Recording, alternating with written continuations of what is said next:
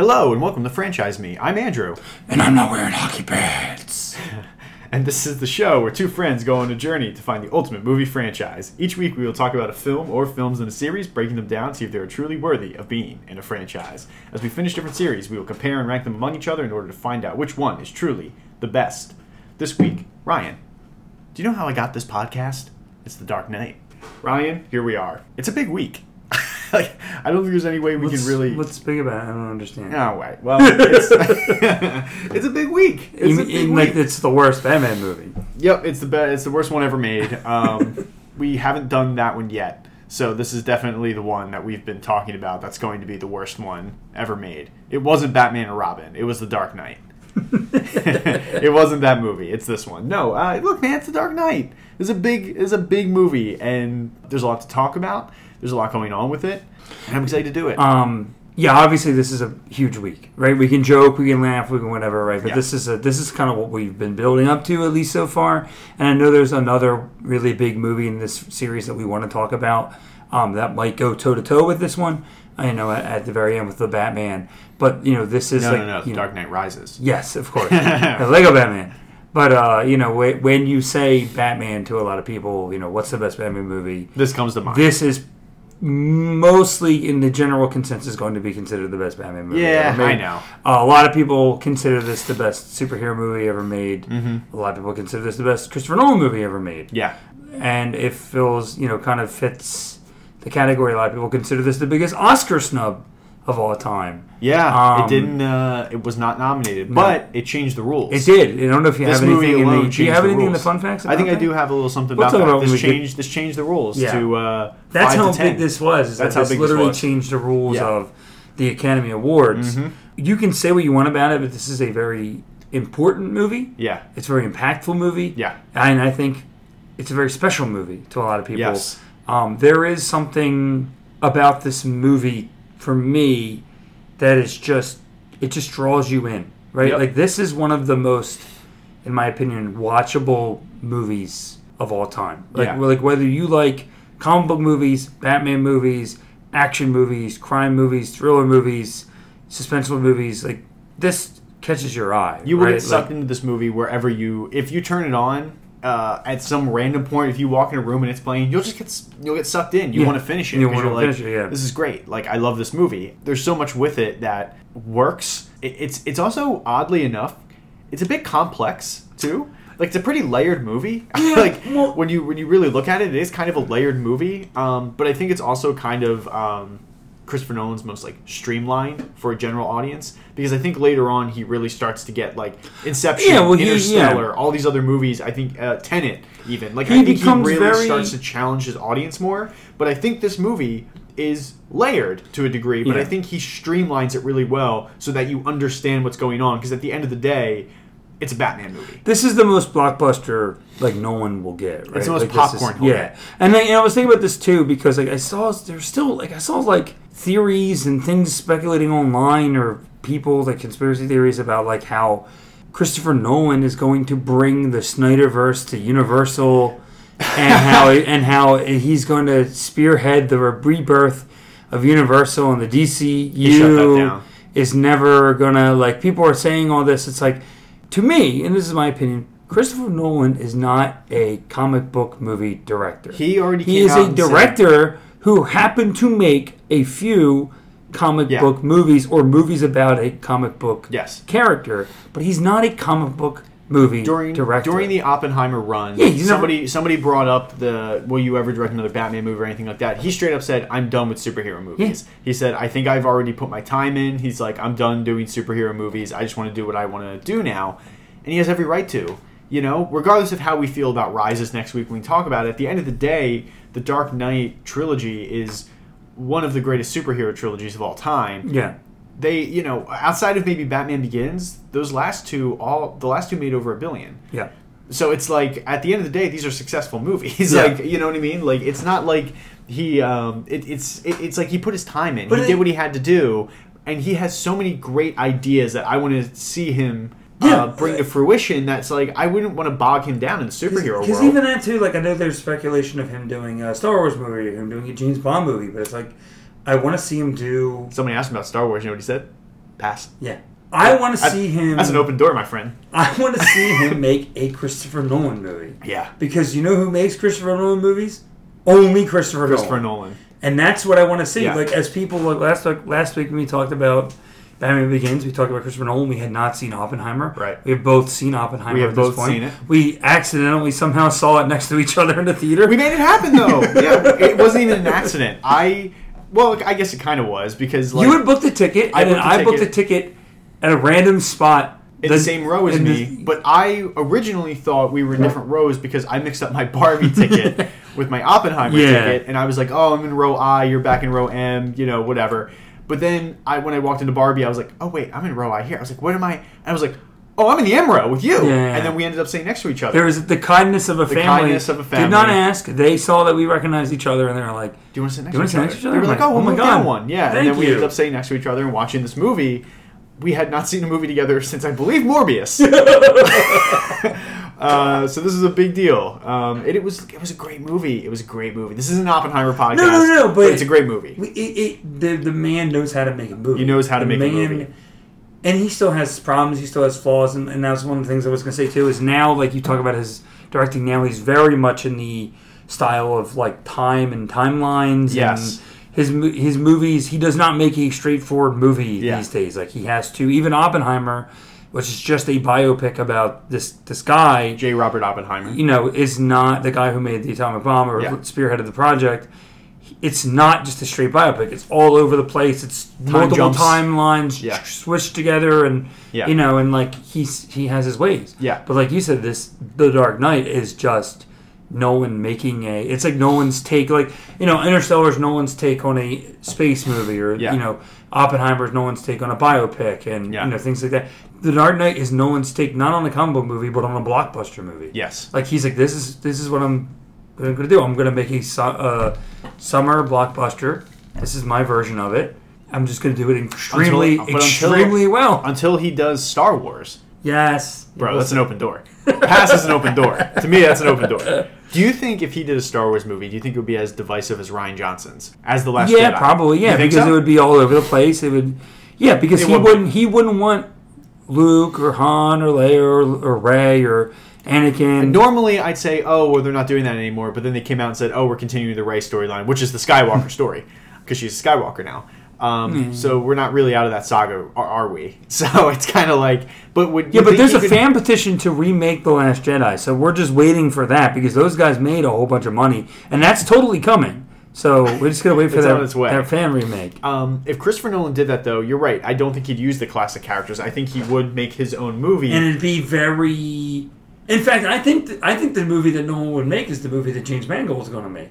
Probably Something like you know what I mean. Yeah. Something that explores like the history of the Jedi or whatever. Like the one that he's making. Yeah, that Mangold's yeah, making. Yeah, I feel like that that would be the the no, the type of movie that no one would want to make. I think he would, but I also think there's something really interesting about like maybe like a modern action, like a modern Star Wars movie that he would want Yeah. to do. Um, I don't know. I, I'd be really interested. I mean, you know, uh, we're fortunate that uh, Christopher Nolan won't uh, Taika Waititi it and be like, oh, I'm writing it. Oh, I'm going to direct it. Oh, I'm going to star in it, and just keep adding. I mean, it's not going to be you in know, it. No. Yeah, I still, you know, I I don't I don't uh, like that. That's already too much Taika, as I've as I've uh, Um, deemed it. But like Too it- much Taika, not enough Nolan. not enough Nolan. But like, it, there is something fascinating about him maybe doing a Star Wars movie one day. Also, and, and, and, I don't I don't know if I love the idea of him doing James Catholic, Bond if either. also- true. I'm not sure I love the James Bond thing because I'm like, it feels like Bond. There's so many of those movies, But and there's there's a lot of Star Wars movies too. But I, I don't know if I'm Kathleen Kennedy, like I'm getting Nolan on the phone. Yeah. Like you know, Star Wars, like for all intents and purposes, as much as I love the franchise, I think we can all say this is uh, kind of a flailing, flailing franchise at the moment. Like we're not getting a Star Wars movie. I think they said now 2026. Like that's insane. Yeah. Like you know, and they keep saying, "Oh, we want to bring it back to theaters," but it's like when you 2026. That's three years away. You know, so I don't know. I, I if if I'm Kathleen Kennedy. And I want people to get back to theaters to see a Star Wars movie. I'm hiring Christopher Nolan. Yeah. because he'll get people. He'll get in seats. yeah, Right? absolutely will. But then the thing with the James Bond thing is, I know Nolan has come out and said that basically every single one of his movies, in some ways, inspired by the James Bond franchise. Tenet's the closest we're ever going to get. Yeah, but I, I don't know, man. They, there are very strong rumors with this that they want to reboot James Bond. Yeah. he's their guy.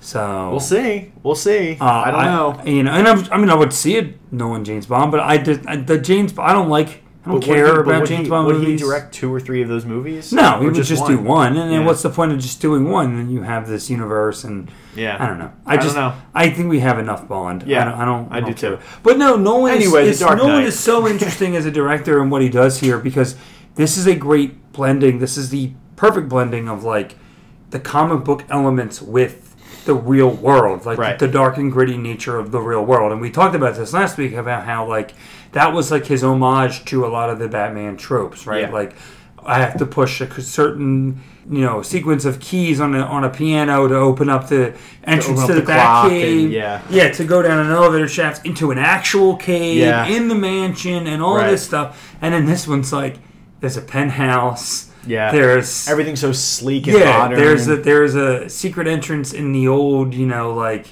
just like underground, just like it's a lair, but it's not a cave. It's just a room. It's just a room, Right. and even that room that he's in, it's just lit white. Yeah. like it's just this long lit white room, and you're like, oh, okay. And there's a computer set up in there. This does. I mean, this movie f- does feel a little James Bondish. Yeah, you know it I mean? does. Like it's It the does. most James Bondish I think a Batman movie gets. yes, and and, and I believe next week we go back to the cave deal, if I remember yeah, correctly. yeah, yeah. So it's kind of like because the the the, mansion's mansion's back. Yeah. yeah, and he's uh, and he's uh, hiding in the mansion. He's a, he's a recluse, which is fun. Um, but anyway, uh, the Dark Knight. But this is this is yeah. The Dark Knight is Nolan's way of being like, well, I'm going to do what I want, and Yeah. I'm going to create my own elements. I'm I gonna gave create you my what own you thing. wanted last week. Yeah. and now I'm going to do what I want. and, and, and it makes sense story wise. I can make a detour and it still makes sense. I'm not throwing this stuff out the window. It's Right. coming back, and we see it back. Yeah. So that's why his way of like appeasing fans. Right. Which I think it would be interesting too if the Dark Knight came out like in today's world. If fans would be mad that there's no cave, there's no whatever. right. Although technically there's no there's no cave or anything like that in the Batman, so maybe not. You know what I mean? Yeah, it's Um, not really a cave, is it? It's kind of like it's kind of like an abandoned uh, Yeah. subway station, something like that. Yeah. something like that. But um, we'll get there in a couple weeks. Yeah. But no, I mean it's it, because this is it is Batman in the real world, right? Right. This doesn't, and and we mentioned this too. Gotham doesn't really feel that much like Gotham. I mean, This feels like a city, Like I- Pittsburgh. this feels like Pittsburgh. Yeah. I believe this Chicago. movie is Chicago. I was Yeah. gonna say I believe this movie Chicago and next week is Pittsburgh, but I Yeah. believe this movie Chicago and it it feels like Chicago. Yeah. like you're you're walking and you're like, oh, this is Chicago. like that's what this is. Like I'm looking at that. I, I don't love that. That's again, I, I, this kind of goes back to me saying like, uh, you know. Burton's Gotham was the best we'll ever see because, you know, again, this is just a city. We're just using an American city and all of that is fine and gotham's not great but you know we have one of the best batman stories of all time i think told Yeah, in this movie but it's also um, too. Like, it's also a very performance driven movie Yeah. i mean we haven't even said heath ledger's name yet Yeah. and like holy cow right Yeah. like incredible performance and we'll touch on that as obviously uh, there's a lot to talk about there but um you know this movie just has so many it's it's layered the story is streamlined enough that a general audience can understand it but And- it, this is this is a great movie for a and that and that's why like we we kind of kind of talked off mic about like how this movie is like this is like the stereotypical movie for like an like the general audience, right? Like Yeah. I mentioned a a sketch from the uh, comedy group uh, Aunty Donna where they did like a thing where they're like auditioning housemates and they're, Right. and they're like. Oh, a stereotypical thirty-year-old white male. Yes. and it's a guy just sitting there going, "The Dark Knight's a brilliant Dark film, a brilliant five film." stars." like, It's the greatest movie ever made. and and I and I'm like, hey, it's funny, like because I share a lot of those sentiments, but it's Right. also funny because it is so true. Because Yes. but why I think it is is because this is the movie that really bleeds together the general audience with the more compelling thinkers, yes, uh, film lovers, because they're this this isn't.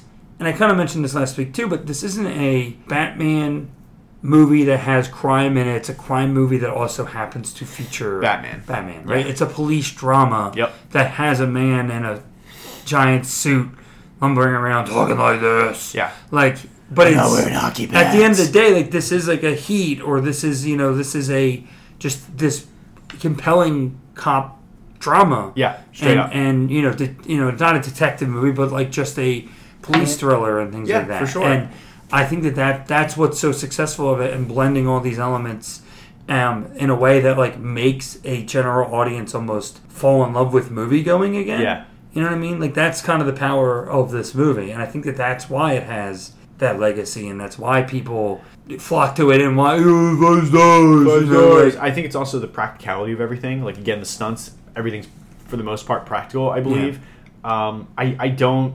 This is there CGI in this movie? I'm sure there is I'm sure, somewhere. and even even Um, like something like Oppenheimer, where I know he had gone on record and say that there was no CGI in the movie. There's CGI in the movie. He does not create images solely out of CGI. Yes. he uses CGI as a touch-up material. You Yes. literally, I don't think you can literally make a movie these days without CGI. Like touch like, things up, to right. touch things up, or like, or you know, a big giant blockbuster movie without CGI. You have to touch things up. You have to eliminate, you know, strings or whatever. Right. You know, anything. Right. Like, you know. Um, so I'm sure there's CGI in this in this movie. It's just using it to enhance it. Right. But it But it's, but it's fascinating that both uh, two of the biggest superhero movies of that of 2008, Dark Knight and Iron Man, both rely on practicality, right? Before Yeah, 'cause he's- he's actually in a suit He's and- actually in a suit, and yes, the suit is CGI'd, but like a lot of the stunts and the explosions, like everything is practical. We talked a lot about that. Yeah, on the well, Iron even- Man episode, even a lot of times everything the- feels real, and this is the same. but even a thing. lot of times in that movie, he is in a suit. Exactly. No, a- and, yeah. and I mean that's what I mean. Like he is in a suit, but like the sheen, you know, it's not that No, he, shiny. they that's what I obviously mean. they they CGI. Yes. Yeah, but But like what uh, this is a, a really unique time in superhero movies where then you look at the Dark Knight and everything is practical. Like it's not Yeah. like it, it's not like you're watching a CGI explosion and he's in a CGI suit and there's all the CGI, you know, guys falling. out. It's it, it is all practical. The entire scene when they go into the tunnel on the highway, practical. Like they shot that. Like that's a real there's this chase. It's in like the very beginning of this movie when they do the bank heist, and like within literally within like five seconds Yeah. of the movie when the guys, um, what's it called, zip line down Yep. onto the roof. There's a scene that like they they hit the roof and the one guy like trips. yeah. It almost feels like. Like, I have no idea if that's real or not, but it feels like that's what really happened. Like it feels like they did it, and the guy Trip. tripped. Yeah. and Nolan's just like, yeah, it's realistic. No, it Let's keep good. it in. Like Yeah. you know what I mean? Like, but uh, but then again, no one's the type of director that would be like, no, you're gonna zip line down and you're going to trip. like, like, you know what I mean? You're gonna zip line down and you're gonna break your ankle. and it's gonna be great. no, it, you're, you're absolutely right. Like everything feels real. Feel it's not like it's not polished where it's like oh you have to land perfectly because you know Oh, what yeah, you're doing. Like no, these are like like clearly the Joker hired some two bit thugs. And Yeah, well, yeah. you know, sure they can they can zip line, but they're not going to make the landing every time. Yeah. Like it looks more realistic when you hit the ground and you trip, and you're just like, oh sh- man, And e- missed. but even then, you mentioned the Joker, right? And I'm sure this is in your fun facts, not this still a fun fact, but like the the, the urban legend, whether it's real or not, Yeah. that's Heath Ledger doing that makeup. Like, he did it himself, right? Like Mm-hmm. that's not. It's not like, you know, that's what I like about.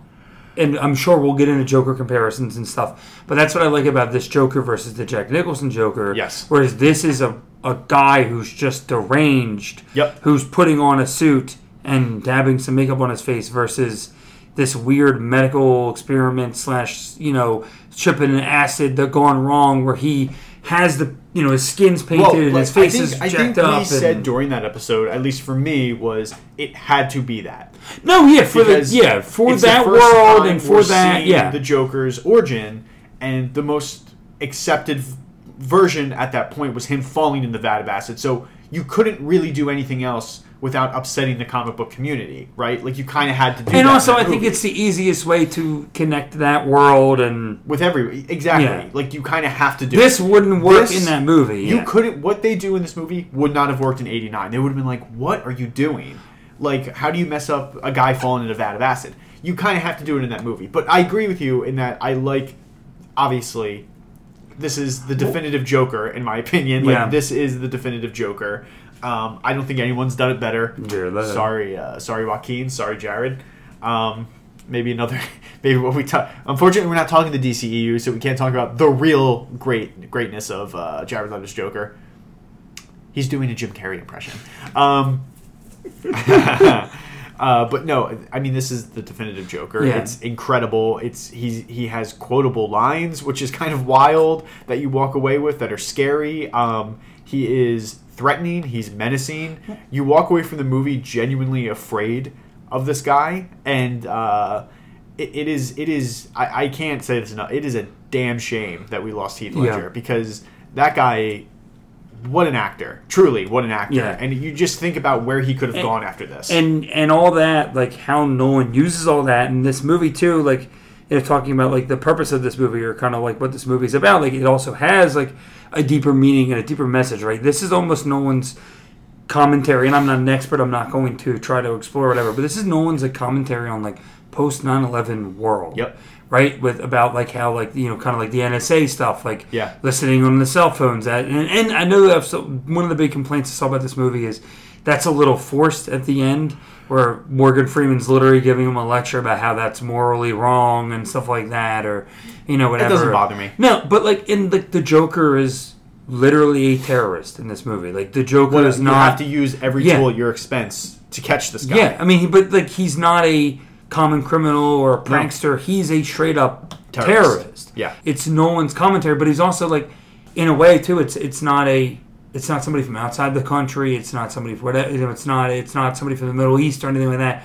It's just a you know we don't really see we don't I mean we actually do see his face unexposed. It's just a middle aged white guy. Yep. Right, like that's Nolan's commentary of like anybody can can do this. Yeah. Right, like it's it's not a region or an area that that is bad. It's anybody can do Right. what we did. What what what happened? What's happening in the world is awful, but it's also it's Anybody not one specific person's fault. You know what I mean? And and or one type of one type of person's What's fault. very specific about his uh, about him without the makeup though is that he does have those scars. Yeah. Oh yeah. Those like are he legit. has yeah. definitive scars, and you're like, oh wow, like that's insane. Well, and, and there's But- I don't know if you have any of the theories about like where he his Joker came from or the origin of that Joker. I know I've seen things online over the years of like that he was like a soldier who like kind of like yeah, you know maybe like returned from the Iraq War right. or, Because he never really because he tells two different stories Yeah. about how he gets the scar. yeah, I mean those clearly are not real. false. Yeah, Right. But like you know maybe he was a soldier who like the world kind of turned on him a little Right. bit. Like the he felt the country turned on him a little. Like there's ways to really look at it, and I think Nolan's the perfect person to really do that because he's not American. Yeah. and I think he's able to look at American culture and kind of like point at its flaws Right. as an outsider and be Yes. like, well, you know, and he's not using this message But- to make fun of or put down anybody. He's trying to he's trying to guide people and trying sure. to to spread the word of what he feels is right Yeah. or whatever. But and even when you look at that Joker, it's interesting. You said like the um, the soldier thing, like maybe he was a soldier. You kind of get the vibe that he probably was because Of the way he moves. well, the way he moves, but also it, but also how um, he's very much like a tactician. Yeah. like he's always steps ahead, and is, he's yeah. very tactile. He's very he's like steps ahead of people. The way he's able to like set things up at specific angles, like when uh, uh when Brute, he's not in the costume, but he goes up and the guys are all. You know, He's uh, got tied the up. timer He's got the timer rigged the- up, yeah. and it's aimed specifically at the thing. the- yeah. yeah. it's just like this guy like knows what he's doing. He's not an idiot. You He's know, seven I mean? steps ahead of He's everybody. seven steps ahead of everybody. He's thought of everything because, like, yes, he's deranged, but also very intelligent. Like, you know what I mean? Like, we can't. You also can't take that away from the character. Like, he's also intelligent, and you're kind of. It's scary, and like you said, it's, he's very t- tactile, and you kind of makes you think like, yeah, he might be a soldier.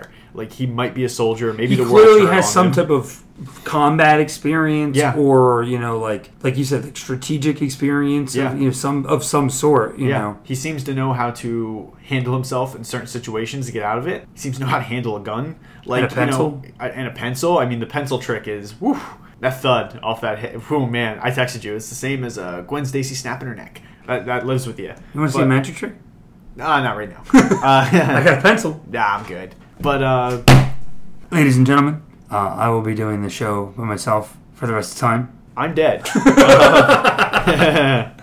but yeah, it's look.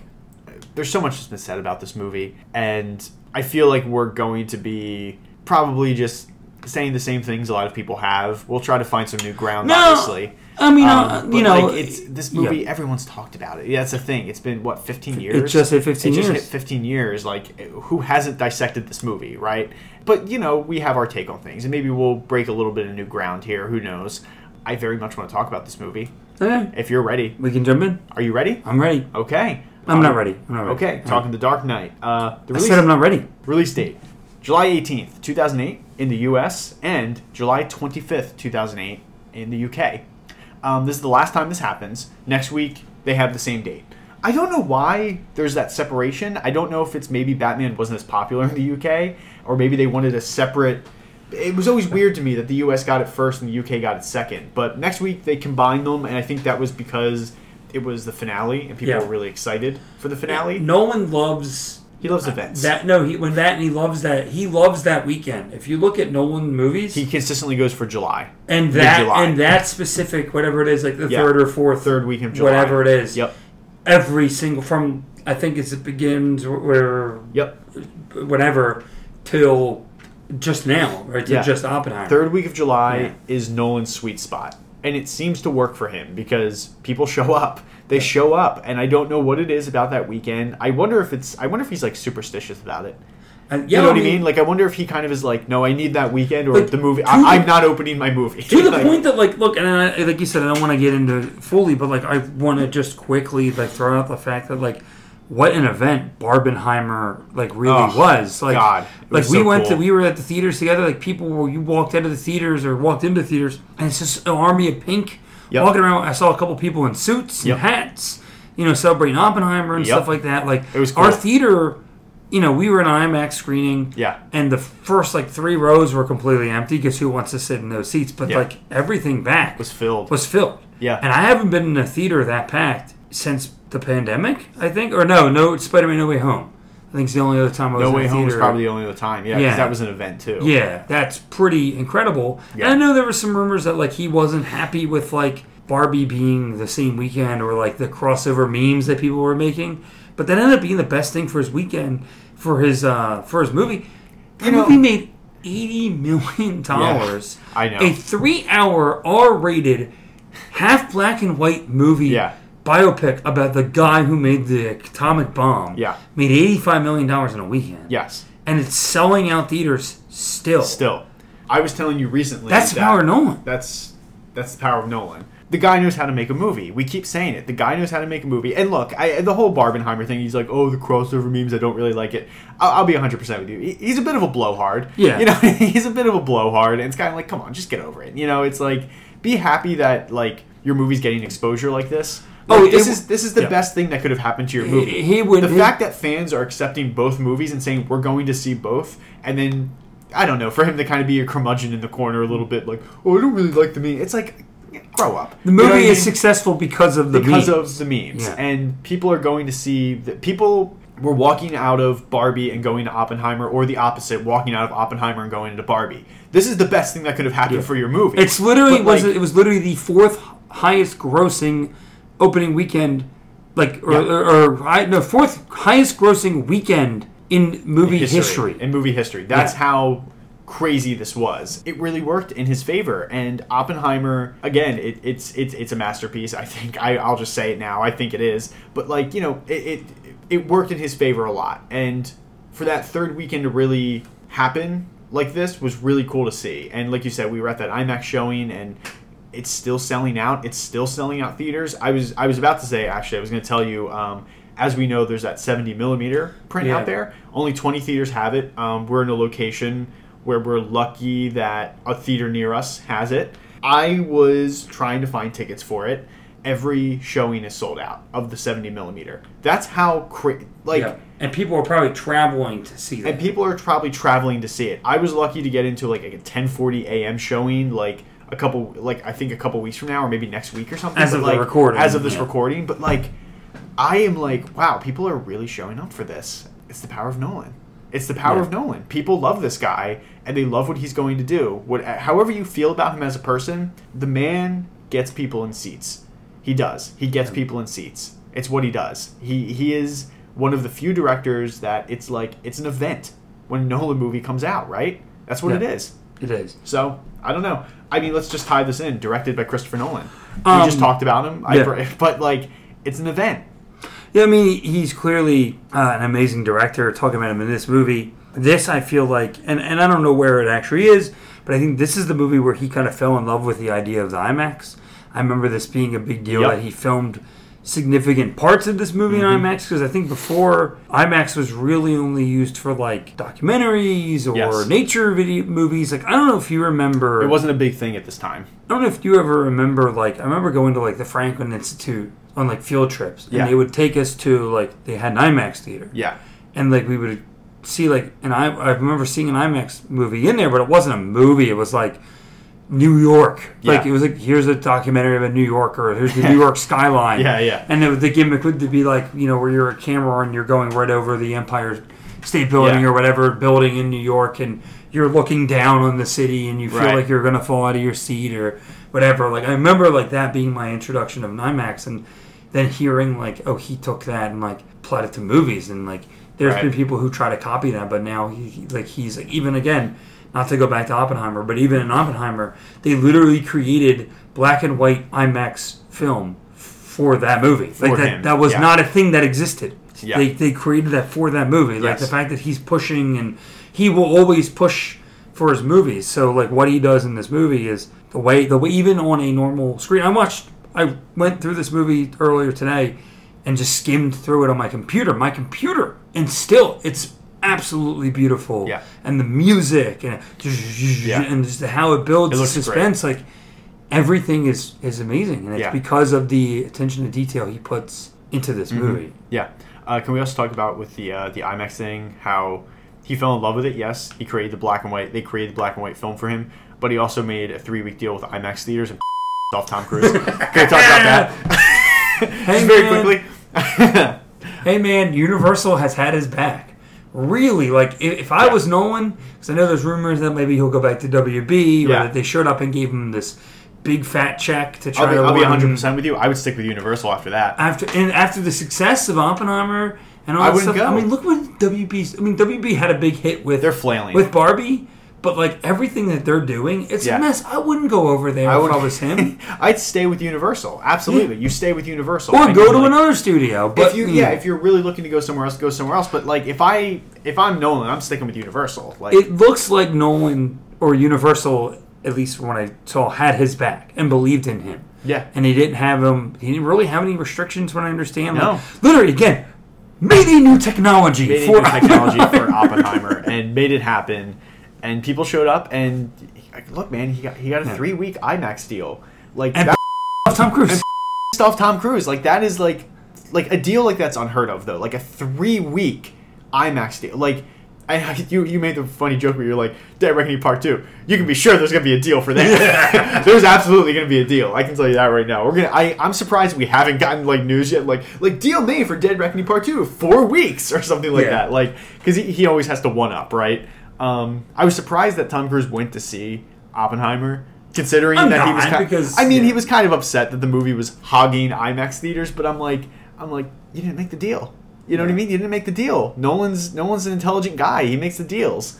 Um, Um, but no, like he, as him as a director in this movie. no, I it's an mean, incredible. I know we keep kind of going off on Oppenheimer. I think because we haven't really talked about it. Yeah. Now we're kind of Oh, like, we, literally, because before we're like, oh yeah, we'll see it, we'll talk afterwards, Yeah. and then we walked through the movie and was like, uh, it was so much to digest. yeah, um, it was so it was so much to digest. But like this movie, Dark Knight, incredibly directed. Well, I, I know I do want to sit before you go on. I apologize, but I do want to. I do want to give him credit for this movie specifically and talk about what he did as a director Yeah. in this movie specifically. And I mentioned a little bit, but you know, you mentioned obviously the the performances, but he's able to get those performances out of it, right? Yeah. Like the action scenes are absolutely incredible. The Yes. drama really works. The emotion really works. Yes. There's a few things in this movie that like. If you really think about it, or if you really look at it, you can nitpick. You can do things Yeah. like that. Like, how well you know I, I saw a reddit post from like four years ago because i looked up the dark knight on reddit about like somebody trying to break down how the Joker actually made that mountain that pyramid of money like Yeah, it would have taken like 16 guys like nine days to do that Honestly, he might have had them do it because he's kind of nuts and he's probably just like, oh, make it like nine days because then you can watch me burn it. Like I don't know, like he would have done that, right? Like the Joker's a tactician. He probably thought ahead. Yeah, but I think he had the money for like 30 minutes. He have for thirty minutes. I mean, it, it, that scene's not long after he just gets out, after he gets out and gets the money. So Maybe he knew the money was already there and he had them stacking nine days before. Who I don't knows? know. Um, Maybe some of them were Joker bucks. Who knows? Maybe, yeah, maybe. Who It's, knows? it's not real money. Um, but yeah, like, there's a couple of things like that. But like for the most part, like like the movie looks great. It feels great. Like it's the Yeah. intensity. It's it's really it delivers where it needs to deliver. It's a really intense movie. Yeah, That's a great word. yeah. It's very intense. Like it feels very in your face, uh, while also still giving you some room to breathe in a weird Yeah. way. Yeah, it's it's really really well directed. Yeah. Um, phenomenally so, I would say. Um, And, I mean this, and, and again, not that the man, you know, at this point he has had the Prestige, Batman Begins, Memento, um, Insomnia. You know, like the, um, oh, the light. these movies were successful and, Yeah. and really well liked. But I feel like this is the movie where he It's, becomes. Insomnia wasn't really well liked. I just want to put that out. There. This is the movie where I feel like he really becomes Christopher Nolan, uh, the man that we know now. Yes, one hundred percent. He this is his crossover movie. If this movie doesn't work, Inception doesn't happen. You realize that? Yeah, absolutely. Yeah, like this makes him the blockbuster director that we know. It's insane. And then that one-two punch of The Dark Knight, this incredibly made franchise movie or comic book movie, you know, uh, brand movie Mm-hmm. versus the original, brilliantly well done original action movie of Inception that Yep. he makes. You know, Yep. So and then follows it up with The Dark Knight Rises, and no matter how we feel about it, made a billion. yeah, And then follows that up with Interstellar, yeah, which for a lot of people is like a top three Nolan movie. yeah. I haven't. I gotta see it. I gotta watch it. Okay, let's move on to writing. Uh, this is written by Jonathan Nolan and Christopher Nolan with a story credit for David S. Goyer. I keep mentioning him because he's kind of there throughout this trilogy with Yeah. the story credits. And story credits, it is writing to some degree. Like he's not writing the whole screenplay, but like giving that general outline of the story and where everything should go, I think is massively important. So, but look, this movie is impeccably It's written. really well written. It's really well written. Like I think here's how well written I think this movie is. I think it's so well written that they should teach us in film classes about writing. Probably, That's yeah. how that's how well written this movie is. Like this should be like a template for any There- screenwriter f- and be like, here it is. Like There, this there is is how you do again. There's a few things if you really want to nitpick. I know you would, you had. I know you would text me like some complaints you had about like the yeah, the Rachel on, like- stuff's a little much. Yeah, the Rachel stuff's that's kind of how you felt. Yeah, the Rachel stuff's a Um, little much, but like I think what it is, and I know you were trying to uh, irk me while we were discussing while I was bringing up the Rachel thing. Oh, And- but when I was making funny about the Batman thing, Yes, yes. yeah. You were I trying was to like, well, if this was the ba- if this was the Batman, you wouldn't have any complaints. not true. Um, but like, It's true. Nah, it's not. It's true. Eh, it's not. But me off. and I know you're messing with me. Um, we'll talk about it in a couple weeks. It's We'll talk true. about it in a couple. it's weeks. true. Okay, it's a masterpiece. But like the thing, the thing with the Rachel stuff, I th- what, what bothered me about the Rachel stuff. I'll just say that here with the writing. The, the thing that bothered me about the Rachel stuff was he leans into the love triangle triangle thing a little too much, and I think that's what I was trying to say. Is he leans into it a little too much? I get it. to the point where these two grown men are screaming this woman's name out in the movie, and I'm like. Every time I watch it, it irks me more and more because, like, by the time you get to the end of the movie, both of these grown men, Rachel, Rachel, Rachel, and it's like she's not that important. Like, I don't know. I just don't think she's that important. Like, it, it just it blows me away. I just I don't know. Have you ever been in love? Yeah, but like I don't know. I don't know. It just it's a it's a lot for me. It's like I don't know. I just don't get why they're yelling. Both of these men are just I understand. I get it. yelling. I think that what they, I my argument, my counter argument to that was just But I think the, here's the problem though. I don't think she's developed enough that I understand why they feel. I think way. you're forgetting because it's a it's an actress change. You're forgetting that this relationship was built. Oh up no, I'm not forgetting one. that. I'm remembering that. So I don't think she was well fleshed out in the first movie. I think she's. I think she's And a I think better. that's, but I think that's a Nolan flaw. Nolan infamously cannot write women. I guess. I you know. I no, think he's. he can't. I think He really he's. can't. I think he's done better than he's gotten credit for. Mm. I don't agree. I don't. I don't think he can write women very well. I think he struggles in that aspect. I understand that, and that's okay that you disagree. But I, I'm just saying, to me, I do think you know, and I've heard that too. I know it's a you thing. I've heard, I've heard that. I don't necessarily agree, but Sure. you know, it is what it is, right? Like, Yeah. I thought that the women, again, not to go back to, it, but I thought the women in Oppenheimer, or at least Emily Blunt in Oppenheimer, was written that way for a reason. She looks like she's underdeveloped in the beginning of the movie, and only to be a very key, important part near the in the second half of it Sure. all. So that to me, you know, so I'm not. I'm just. I'm talking about his filmography overall. You know, I'm not talking about just that movie, but uh, I understand that. I do think that to me it worked. To me, the the, Sure. the the relationship worked because we had this previous thing. There's like one scene um, after she's died where like, and what I don't know if it's a performance thing or if it's a script thing where like Bale looks at Michael Caine. And he's like, "She was gonna pick me, Alfred. She was gonna pick me," and I was like, ah, "It just seems seems." This is what I mean. it, it was like a little like it did feel a little childish where he's like she was gonna give it all up for me and then like you also know that she's not like you know That's what I mean, though. You Like, know that's that what I- she's that's not, I'm saying. Like, like, it's just kind of like I don't know. It's just I don't know. The Rachel stuff is it's it's a lot for me. That's what I mean. I think by the writing is I don't.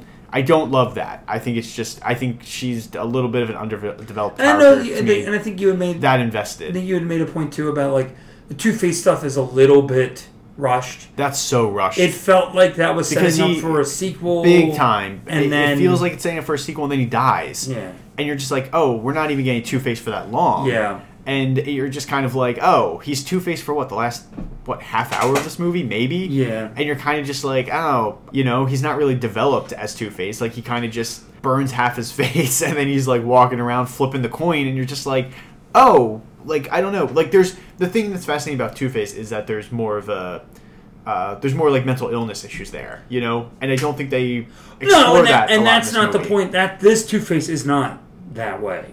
It's, 100%. it's more of an anger. It's they show that we do see those elements in like the scene where um he's It's an anger holding. thing. Yeah, well, we, we see those elements in the scene where he's holding David Dastmalchian's character, the inmate from Arkham or whatever. Where he's Yeah. like, "Where is she?"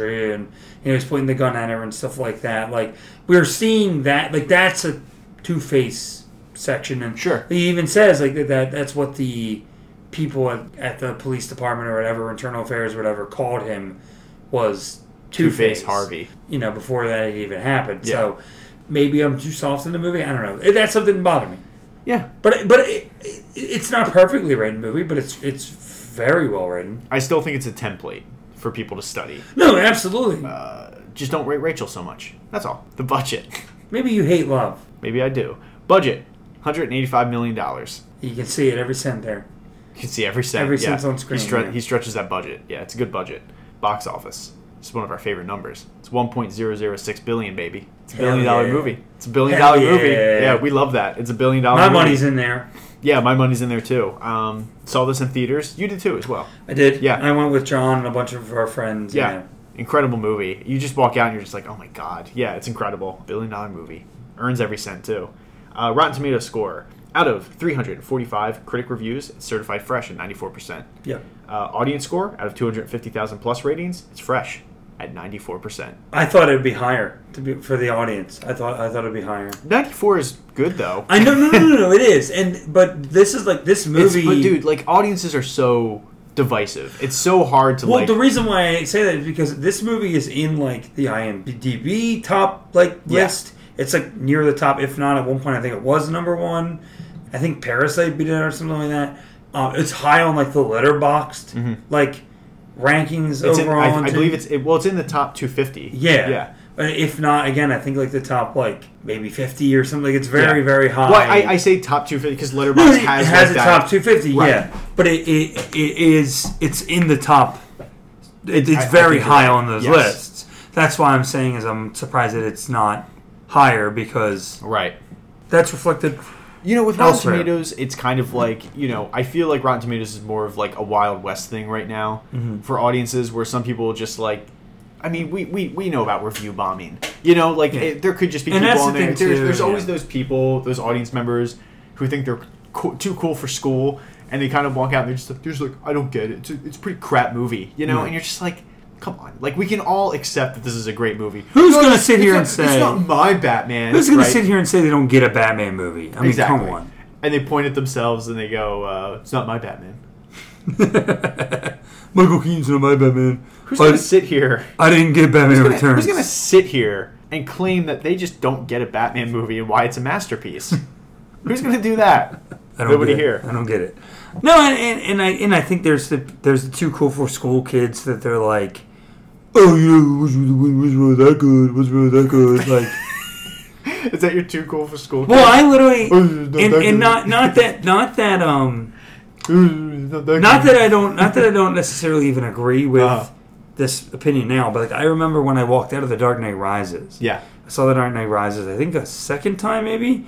I walked out of it and like there was a guy there. He walked out and he was like, "It wasn't even that f- good." like Oh boy. and like it, like that, like it's like that type of thing. Where, like Right. you walk out That and like energy. yeah, and, like whether you like that movie or not. Like a lot of people, like I walked out the movie going like, "Holy crap!" Like that movie. Like the first time you see it, that movie like it really hits, you. It hits you. Yeah. Yeah. Uh, Time hasn't been kind. No, no, but at the time it- it was huge. But it se- it just it just seems like it's those people that are like, oh, it's not good. Like yeah, Yeah, you it wasn't like- really that good. Like, there's probably people who walk out of the Dark Knight like, that's not Batman. Yeah. That's not Well, they Batman. one hundred percent. Like Yeah. I mentioned to you, like it all depends on, and I, and I respect this. I respect Mm-hmm. this opinion.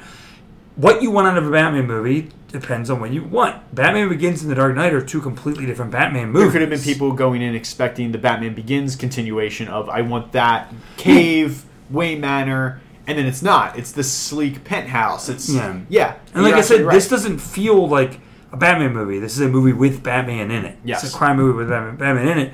And I think that that's been a complaint for people who really love the Batman. character of Batman Yeah. because it's like, well, that's I didn't get enough Batman, or it's too. You can kind not of like- compare these though. You can kind of compare this movie, like you said, it's a crime movie with Batman in it. You can kind of compare this to the Burton stuff, where it's like, you know, it's a Joker movie with Batman in it. Yeah. It's it's a it's a movie about greed with Batman in it. yeah, there's people that It's a believe it's a masterpiece with Batman in it, right? There's people that believe that without Heath Ledger, this movie wouldn't be good, and this movie would not be maybe a five star, one of the best combo movies, if not the best combo movie of all time. Sure. Good, but I still think it would be good. it would still be good. Yeah. Um, you know, I'm not going to sit here and and No, that- underva- that- undervalue that- what Heath Ledger No, to the that performance is the next level It's- element. it's the you- key. Yeah. yeah, it's essentially the key that makes this movie work. Um, And in a way that in the movie, Joker and Batman need each other. Bale needs Mm-hmm. Ledger. Bale is better because of Ledger. Ledger's Bale better because of Bale. This is to me the best Christian Bale is as Batman, and you're right. It is because of Ledger. He is the best. Bat. He is the best as Batman in this movie to me. The first movie, he's good. He's good, but he's still figuring it out. This movie, he comes into his own. He's great, and then there's a dip next week. To me, there's a dip. I get it. There's a dip, and I'm just kind of like, ah, something's not right here, right? And um, I think we're gonna find that next week. God, I, mean, I haven't watched that movie all the way through in years, and I'm like, it's nearly three hours, but it's nowhere near as engaging as the Batman, which is a masterpiece. So, uh, do you want to move to the? ca- I I like the Bat. I really like the I Batman. just, I'm just, I know, I'm just, I'm, I'm, uh, I just know that you. I think you. I'm you trying know. to poke the bear because I know you don't like when I throw around masterpiece. No, I have no problem. With, I have no problem with that. I just think you know, you know, I'm poking the bear. I'm sorry. grr. Yeah. oh, oh, what a vicious bear. Grr.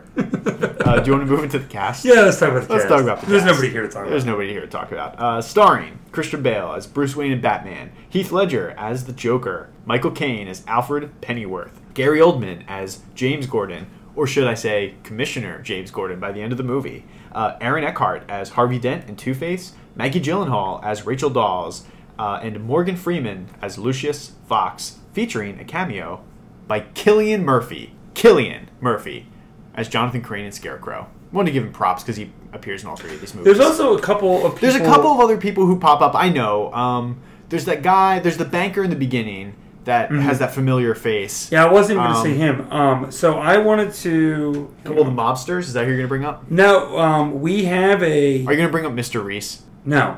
Okay, I was gonna say that's. We because we have a we actually have a franchise star in this uh, Do we? in this movie. Oh, you did not mention him on that list. No. It is uh, Tiny Tommy Lister, aka the prisoner at the end of the movie on the boat that grabs the bomb and throws it at the window. Okay. He was also in Austin Powers. Oh, Yeah. cool. What, uh, the Uh, first I one? think, I no, he was in the second or third one. I think Okay. maybe the third. I think he was the third one in jail.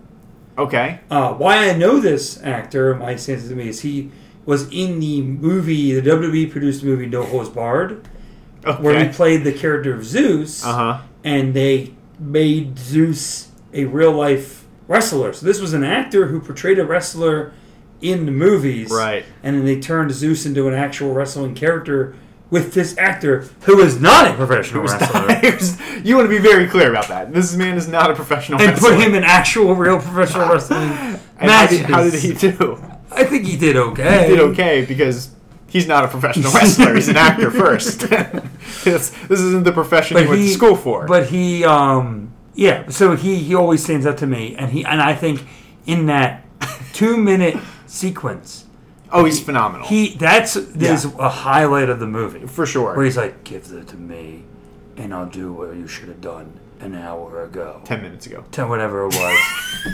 Ten I, minutes I think it was, I think it was an hour, wasn't it? ten minutes Oh, ago. whatever. he says ten minutes ago, and then he and then he throws it out the window. Yeah. And great throw, by the way, because that could have bounced right off the window, and somebody could have grabbed it and, went, and just turned the key. He's lucky that went out the window. Tell him I took it from you. Like Yeah. it is a great. Yeah, it's a great. Well, it's, it's also just a great twist too because you think he's gonna. You think he's coming up and he, he's like, you don't know how to take a life, and the way they're going is like you you immediately think, oh, this guy's gonna he's gonna turn the key, Yeah. and then he throws it out the window after that speech, and you're like, you're like, oh. Wow, that adds a lot of gravity to this character because he's like, you don't know what it means to take a life. Yeah. He's suffering. like you're realizing he is like, no, I'm on, I'm here because I did that thing and I shouldn't have. And you're kind of like, oh wow, that adds a lot of depth uh, to this character. But it's al- a great performance. You also You're might recognize him too. He's also in the Friday movies. Oh, is he really? He's like the big bully. I don't know. You ever see the Friday movies? I've seen the first Friday, he's but it was a he's long the time big ago. Bully that everybody's afraid of in the Friday Oh, that's cool. Yeah. Is Christopher Nolan a fan of the Friday movies? Or is he a fan of the WWE? Or the is he a fan of 80s No the Holds WWF? Barred? Yeah, the No Holds Barred. Where they made this man a wrestler, and he's not a professional wrestler. I want to be very clear about No, that. that's fine that he portrays a professional wrestler in the movie. It's the fact that they brought him into the actual wrestling company. And they were like, "Hey, you should do this," and he's like, "I don't really." he and had like, "It'll I know he had matches against Shawn Mike or no uh, Hulk Hogan. He they did the actual Hulk Hogan because the movie is a Hulk Hogan movie. Right. It's Hulk Hogan versus the guy in the movie. They made that a real like SummerSlam match. Really? Where Hulk Hogan faced this guy in real life. It's That's like, like that's like Rocky versus Thunderlips. this guy's not professional. What the heck? That's amazing. Um, well, that's really cool. I'm glad. Uh, right, great. He, hey man, he was ranked number 500 on the top 500 wrestlers in the PWI 500 in 1991. Well, he got on the list, didn't he? He just made the list. Good for him. Um, well, I'm glad you mentioned him. Uh, Yeah. Welcome to the franchise Hall of Fame. All right. Um, let's start with the cameo. Cillian Murphy, uh, Jonathan Crane, Scarecrow. Again, I, I'm, I'm mentioning this guy because we've been talking Oppenheimer so much. I just want to mention Cillian Murphy again. He's got a Um, great line where like Batman's like, he says, uh, "I'm not crazy" or whatever. And he's like, "Not by my diagnosis." Now, like, by my diagnosis, yeah, um, I, I really like him as Scarecrow. I like that they use him again to pop up in this uh, for just a small little thing at the beginning. It kind of, to me, flushes out the world a little bit more that this guy is breaking out of prison and still kind of operating, trying to get fear gas or do they never there. actually It's- catch him? or do they never actually catch him? Yeah. I just love that. I'm like, this really fleshes out the world that this guy, is st- Scarecrow, is still operating in Gotham and is still trying to, you know, it's it's very cool. And um, yeah, I also I also like when uh, he comes out of the van. All the fake Batmen are trying to take him I out, and then he, and then he's kind of like he's kind of like he's like oh he's, he's like that's not Batman, that's not Batman. Tumbler comes over, crashes. And he goes, "Oh, that's more like it." And he's like, and you're like, "Oh, wow." He's like, he's kind of like into it. He's like, he's like, "Yeah, that's my Batman." You know, yeah, it's cool. That's It's my cool. Batman. That's my Batman. That's my Batman. Yeah, it's a cool little scene. Uh, Morgan Freeman as Lucius Fox. A lot more to do here. A lot more to do. Yeah. I think he's probably the best in this movie, right? He's really good. He's really movie, good. yeah. I mean, he gets to go to uh, Hong Kong, I believe, and Yeah. and bug and bug the building and uh, fly back and do it in style. It's fantastic. Um, he also gets the really pivotal scene where he gets to operate the sonar device that he dislikes and that makes him step down as the head of Wayne Enterprises. Yeah, but does he? Because I don't think he does, because he destroys says, it. As long as this is here, I won't be here. Yes. And then he says, "Well, put your name in," and then he puts his name in, Put your name in and I'll destroy it. and it blows up. Yeah, and it blows up and all And he smiles like, "Oh, he knows," because I think in the next movie he's in charge. He's still Yeah, in charge. I think you're right. Yeah. He's still in charge, and I think he's kind of like because he because a lot of his role in the next movie is like, hey, company's going under. like you gotta Yeah. you gotta do something. And I think Alfred tells him the same thing, but he's like, hey, company's going under. But yeah, I like how, and then they handle the whole Mr. Reese situation and all that, and how they tie all that in, and you know, yeah, I, Do you I get it? I get it. Mr. Mysteries. I know there was rumors that he was going to be the Riddler. Yeah, I get it. Okay, somebody's a little Um, mad. I get it. I told you, but off all week. Um, You sure have been.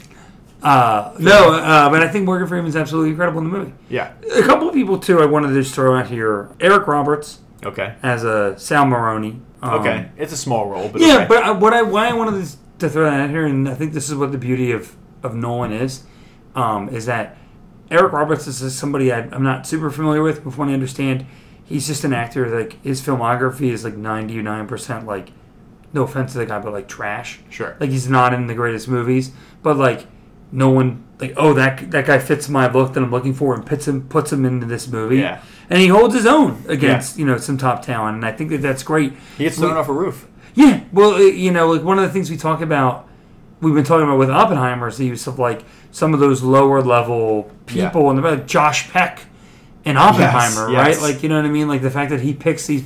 So I think that's, that's the beauty of Nolan that he gives these actors. And like I'm not saying that Eric Roberts isn't a talented actor He's not. or whatever. he- he's not. What you're saying is he's not constantly just going for the A-list top tier yeah. A-list people. He will cast a TV star like Josh Peck. Yeah. He will cast this guy who doesn't have a great filmography and be like, no, he fits my look. Like he Yeah. he will cast actors because and they're and he brings out the best in and he brings and and everyone wants to be the best because they're like, it's Christopher Nolan. I have to be and the then best. just because I'm sure he, I'm pretty sure he will be mayor? a no, but Oh. he, I'm pretty sure he will be a a franchise star in the future. Michael Jai White as Gamble. oh yeah, Gamble, the Um, mob leader. yeah. Right. Okay. Cool. Really cool, really cool scene. yeah. Cool scene. I, cool I like scene. him a lot. So Uh, I I'll, I'll mention the mayor too. I think it's Nestor Carbonell is the is the mayor. I want to mention Yeah, him too because he pops up next week too. Um, he has a bit of a role in this. He's great. Enjoy him. Um, is that everybody you want to cover? Anthony me to move Michael on? Hall has a cameo as the news reporter. Yes, he does. And then, do you have the senator thing? I don't The know what? the senator thing in your fun facts or anything like that. Oh, Pat Patrick uh, Leahy? Patrick Lee, yeah, Yeah, Lee, um, Lee, yeah.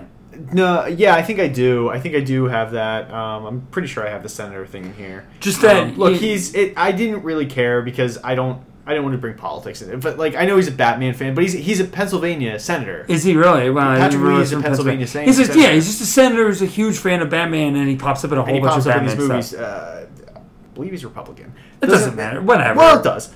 I'm just kidding. I'm not talking about politics here. I'm just saying that this guy is I in know it you're because of absolutely this right. reason. You're absolutely right. You're absolutely right. You're me off now. Now we're both going to be off. Rest of this. Oh, and David Dastmalchian. We've mentioned him earlier. David Dastmalchian. Yeah, I. Oh, I always forget to mention this is kind of his big break movie too. Yeah. I should just say that very quickly. He credits this role as like the reason he gets to keep working uh, because he had issues for a while. Did he? Like he was he was like addicted drugs. Like I believe he was talking. He looks about, like it in this I- movie. yeah, he was talking. I think he was saying he was he was like cocaine, heroin type deal. Like he was really on like. And then Nolan cast him in this movie, took a chance on him, and it just changed the trajectory He's really- because he's so good. He's really coming into his own. Yeah. Um, with like obviously the Suicide Squad. He was in the Ant Man movies and Yeah. things like that. And he's got a movie out. And he's an Oppenheimer. He's in, he is an Oppenheimer. He's got a movie coming out or out or whatever, like a small limited release. That I'm I I'm gonna mention it because I think you would actually be interested in. it. Yeah. Uh, not for me. It's called Late Night with the Devil. Yeah, Have I'm you in. heard about this? Yeah, I'm in. It it is a Is it a horror movie? It's a found footage like horror movie kind of of an unreleased episode of a late night TV show from like the 70s. Hundred percent in. He plays a late night TV Yeah. show and they bring on it's from Halloween night and they bring on like somebody who like was a surviving they bring on like a psychiatrist who has a patient who was a surviving member of possession and that's all I know. I mean, but apparently it's incredible. Yeah. I've heard incredible things about the movie. I can't apparently wait. it's awesome. I- but I wanted to put that on your radar Yeah. because that sounds like that's That's right up my completely alley. That's alley. right up my alley. I'm 100% in. Uh, thank you for telling me that. I, if I can catch that in the theater, and I he, will. and kind of like the Cillian Murphy thing, he's the lead of the movie. So wait. he is the shining light on him. Oh, so I can't wait. That sounds incredible. like truly incredible. late night with the devil. Check it out. Late if Night you like possessions, if you like possessions, check out Late Night with the Devil. Late Night with the Devil for possessions. Possess this Um, I will possess this on video on demand. on video on demand. we just did Morgan Freeman. Yeah. yeah, he's fine. Sorry to go on He's that rant, fine. but I wanted to throw those those little names out there. No, too. you're totally right.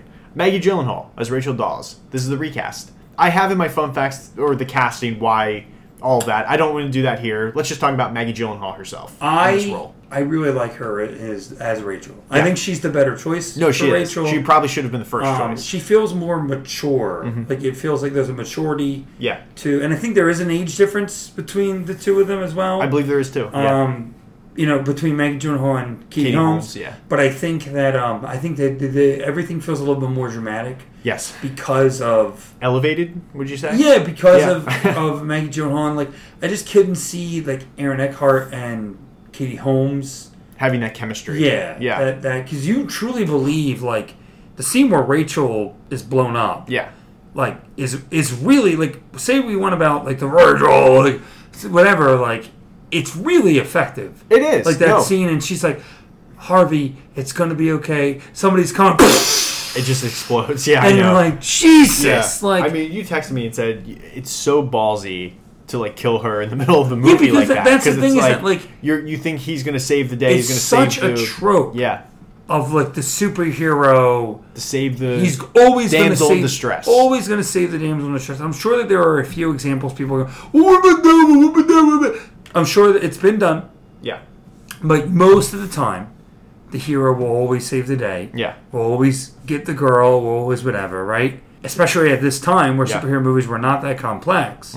That Nolan's like middle of the movie, little past middle of the movie, she's gone.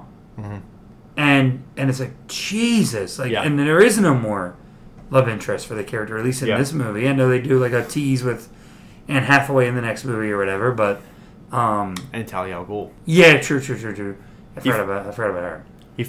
Talia al Ghul. I was too busy thinking about how Anne Hathaway made her debut in Prince the Princess. Yes, I was. I was also thinking that you said Anne Hathaway, and then I went. Her debut was The Princess Diaries. That's pretty crazy. Check out our franchise movie bonus episode. Your franchise. If you like the Princess that's the one. Diaries, check out Year in Franchises 2001. The Princess Diaries.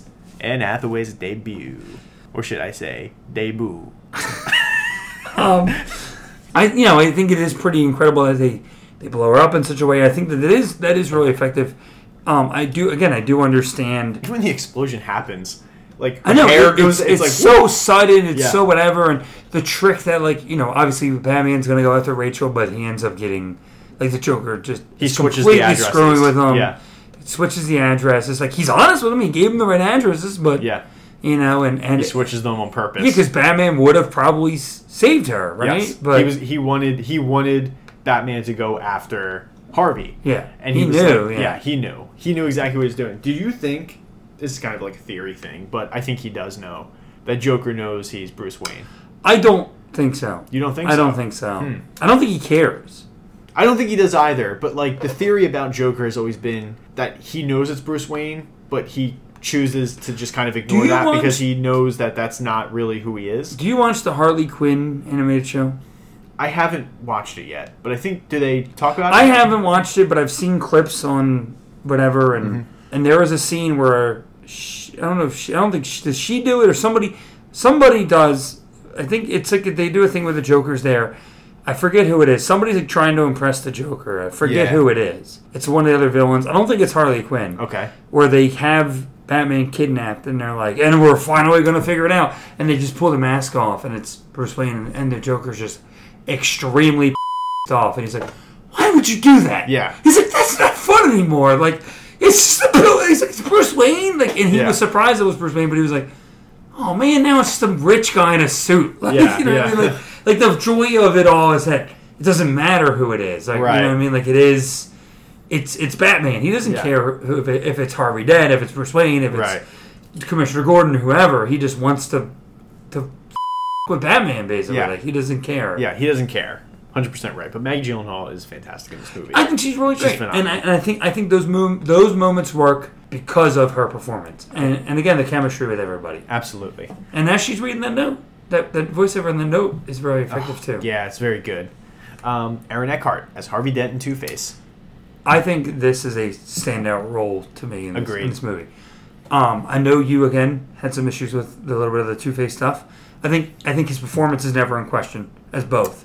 His performance. It's not his performance. It's it's. Yeah. It's, It's how quickly it's it the all writing. escalates, It's the yeah. writing. It's not his performance. Um, it's how quickly it But goes. even like as Harvey Dent Mhm. and how noble he is Yep. and how he really captures them. Again, Eckhart is somebody who's like kind of teetered with really huge successes Mm-hmm. and things like that.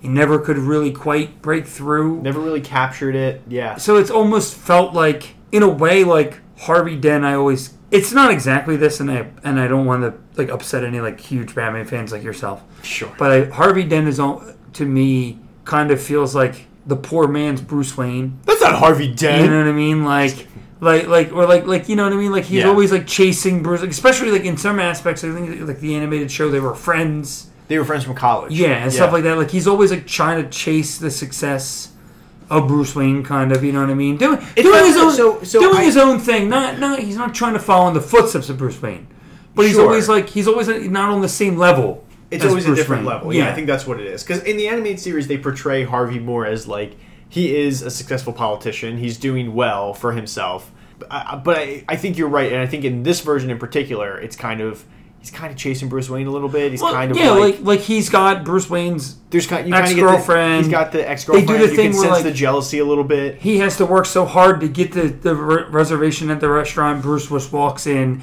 He has to wait I so long to get the tickets for the ballet. Bruce takes the entire ballet out to Yeah, see. yeah. There is almost a natural jealousy there, and Dent even says to Rachel on the phone, like, "Oh, I know you like that Bruce Wayne guy, but you can't, whatever." And she's like, "No, trust me, he's the where you want to be." You Yeah. know what I mean? Like, you know, I, I think that in a way, Aaron Eckhart is almost like the poor man's Christian Bale. Kind of little in this movie, yeah, like a little he's, bit, a little bit. you know, Yeah, he's his- he's trying to do kind of similar things, but he's you know maybe not on the same level as Bale. But I think this performance is, I think this performance Yeah. is, but uh, and I think Because, that- like- I think it works really well. and he's phenomenal in this movie. And you can kind of say this is this is probably his iconic role. Um, Yeah. Oh, like, When I like- break it down and I think of other Aaron Eckhart movies, I'm like, I don't really have much. I know there's this one movie people really like him in called uh, "Thank You for Smoking." Yes. Like people really like him in that role, but other than that, it's kind of like this, right? I've Like, never this is- seen Thank You for Smoking. It won me a game of trivia at my Yes. my my, lo- my local restaurant because they used to play clip clips, movie clips, Yeah. and um, I was just like, I don't know, thank you for smoking because I knew I recognized Aaron Eckhart's Yeah. voice, and I got it right. I never saw the movie, and I got it right. And I was like, yes, thank you for smoking. That's thank funny. you Thank you for smoking. for smoking.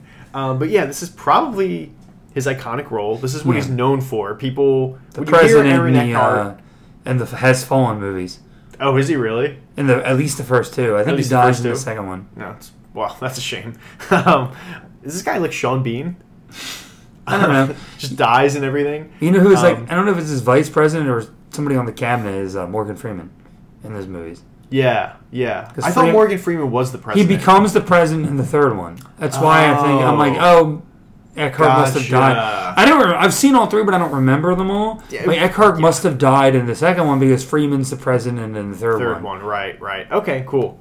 Interesting. Um, but I think this performance as Harvey Dent in Two Face, like I said, the performance is not in question. I think his Harvey Dent is phenomenal. You can see why people get behind him. You can see why he's kind of this like all American, you know, like ah, like I, I, you know, has it all together. Even when he's on the prosecution stand, or like he's he's being a lawyer, he's he's like a bull. Like he goes Yeah. up there and he's he's pacing and he's like he's like he's like you said that this guy this is the guy that did the thing right like Sal Maroni is the Yeah. new head of the Falcone crime family right I have a sworn statement this whole thing and they kind of play with the idea when somebody throws something like a liquid at him They, they, they, they try to shoot him. they try to shoot him but like they play with it right there like oh is he gonna become Two Face right now and then the gun doesn't work and I love that line where he takes the gun if you're I gonna, suggest if you you're, try to- if you're gonna sh- if you're gonna shoot Shoot a a district, district attorney. yeah You buy American. yeah. if you're gonna shoot a district attorney, I suggest you buy American. And I'm like, oh wow, what a what a stamp for America. I'm America. gonna be honest too. When I saw this movie, I was super novice Batman fan, I didn't know who Harvey Dent was. I didn't Yeah. know Harvey Dent was Two Face. Right. So this was like a wild ride. So this me. really blew like- you away. You were like, "Oh my god, this guy's going on a journey." Like, who is this guy? No, I just I love that whole courtroom scene though, and I just love when he puts the gun down in front of him and goes, "I suggest you buy American." Because Oh, he's got a great line. Like, that's a great Yeah. line. Obviously, you know, is he the one that delivers the? Yeah, he's the one that deliver you. You you either die a hero or you live long enough to see yourself become Yes. a villain. You know that. Like he's got some great lines. You know Yeah, what I mean? he's got and great even lines. like even when he's doing the at the end like the Two Face stuff, right? You might not love it, but like when he's flipping the coin, he's like, "Oh, you survived," but he's not so lucky. Who? The driver, and he just shoots the driver. Yeah, he like shoots the driver, and I guess he just dives out of the car. I don't know. He gets out of the car. I don't know he gets out of the car because that car crashed fast. That's another thing. That's it's like he little takes the things like that. off, Yeah, and I'm just like, I'm like, does he dive out? Does he shoot and then immediately? There should dive? be a CGI like, Yeah. like, roll. like a CGI, we just see him fly out of the car, and we're just like, oh, there he goes. But yeah, I don't know how he survived that crash. It's he's it's a hell of a role, and he's really good in it. And uh, I give him his props. I give him his props. Aaron Eckhart, he's up there with the best of them in this. Yeah. He really holds his own. He does, really yeah, holds he his does. own. Gary Oldman as James Gordon. I think he's great. I think he, I think it's he's a great better too. I performance. think, he has I more to do. He has more to do, and I think he has one of the best uh, roles in this movie. Like the fake death stuff is so good. I remember when I watched this in theaters, and he gets shot, and I'm like, oh my god, they just killed James Gordon. Like, is that it? Like, see. And then when they do that reveal at the end. Where he he's the driver and he pulls off the mat. By the way, great driver. I mean, gee, had his own. like, can we really like talk about that? Like, he drives through that tunnel, and that that mask, firing have, bazookas at him, and that mask like, must have been hard to see through. yeah, that, that he's and probably soaking wet because he's sweating so much because he's just like, oh my god, like I bazookas firing at me, like what am I doing here? Like he really, uh, he really holds, and that reveal is so good when he comes out and he's just has the gun against it, and you're like, he's alive. Like it's such a cool reveal, Yeah. and um, you know, even it, it's obviously because we know it's coming, it's not as effective now. But like I remember seeing it in theaters and just being like, oh, that's really cool. Like they really, it really Oh, no, it got me right, in yeah. theaters because he's gone for a good part of the movie. Yeah. And I guess for I And they I, show his family mourning. and they show his family mourning, and I guess for like other people who maybe like were adults, uh, because I think when we saw this, we were still kind of young. I didn't pick up that the guy in the mask could be him. Yeah, like no, I didn't even. Re- I was They just so like, they do it so quickly that you don't. The driver's never that important. Like the who's driving the Tuger thing. Yeah. Doesn't matter, right? Like the fact that this guy just walks in. Oh, you better have good moves. You know what I mean? Yeah. Like you're not thinking of oh that they're setting up that there's a driver, but you're not thinking about it. Yeah, but he is really, really good in this movie, and um, obviously, like, has more of a connection with Batman. I think has some really great stuff at the end when Two Faces like has a son, and he's like telling him like he's like it's going to be all right. Like it's really Yeah. like lie to him, Lie to him, Gordon. Lie to him like you Yeah. like I lied. lie, lie to him like we lie to him like you lied to me. This is where she died. Lie to him like I lied to Rachel. Yeah. Rachel. Yeah, I know, I know. He yells it so much. It's just like get over it, you know. Love, love dies, right? Get over it. You never experienced love. You never friend. experienced love, bro. I like how we're just kind of tinging this episode with "You've never experienced love." That's really nice. Thank you for doing that. This is why I'm in therapy. I'm sorry. Me too, Never- though. You've Me never too. experienced love. Okay, that's nice to I've hear. experienced love and I'm in therapy, so it doesn't really, you know. Hey, hey, I love you. I love you too, man. But Gary Oldman, man, he, he's he's he's a classic. Also in Oppenheimer. Can Yeah. we just mention Oh yeah, yeah, he's Truman. he's Truman. This guy loves to play political figures. Yeah, well, there's a famous picture from something I think that's related to Oppenheimer, like one Yeah. of the meetings or whatever, and it's Truman, Churchill, and Stalin. Yeah. And Oldman's only not played one of them. Yeah, So- he's, uh, I'm waiting for the Stalin movie. It's coming. he'll do it. Um, he'll do it. But I, I love the dynamic between Gordon and Batman, Gordon, Batman, and and uh, Dent. Dent. Yeah. and that seeing the three of them on the roof. It's Yeah, really it's really cool. It's really even like cool. I know like people joke, like people criticize like the little jokes where he's like, "Oh yeah, he does that," like where he disappears and stuff like that. Yeah. But like it's funny, like. You need humor in the movie. It like you still have to remember it's a superhero movie of a guy in a bat costume. Like you have to have that humor in there. People criticize more next week. The is that what that's like? So that's what that feels like. Yeah. You know what, man? I'm glad they at least have fun with it. You know, it's kind of the running joke. That's one of the few things I like about that movie. Movie. Yeah, One of the few things. Um, you haven't rewatched it. Yet. I haven't rewatched. it. We're gonna come back and be like, Dark Knight Rises is a masterpiece. No, I'm not. I know I'm not. Um, I can tell you now I'm not. Yeah, but he's great. He's phenomenal. Let's move on to your boy, Michael Caine as Alfred Pennyworth. Absolutely phenomenal. In this Absolutely phenomenal, right? really great. Just the the man, the the, the can interactions, the interactions between Bale and Caine Yeah. are absolutely unbelievable. They just have such great chemistry to each Such other. great chemistry. Even where he's like, "Were you mauled by a bear? I was mauled by a. Uh, it was a dog, huh? It was a big dog. Big dog. Like it was a really big dog.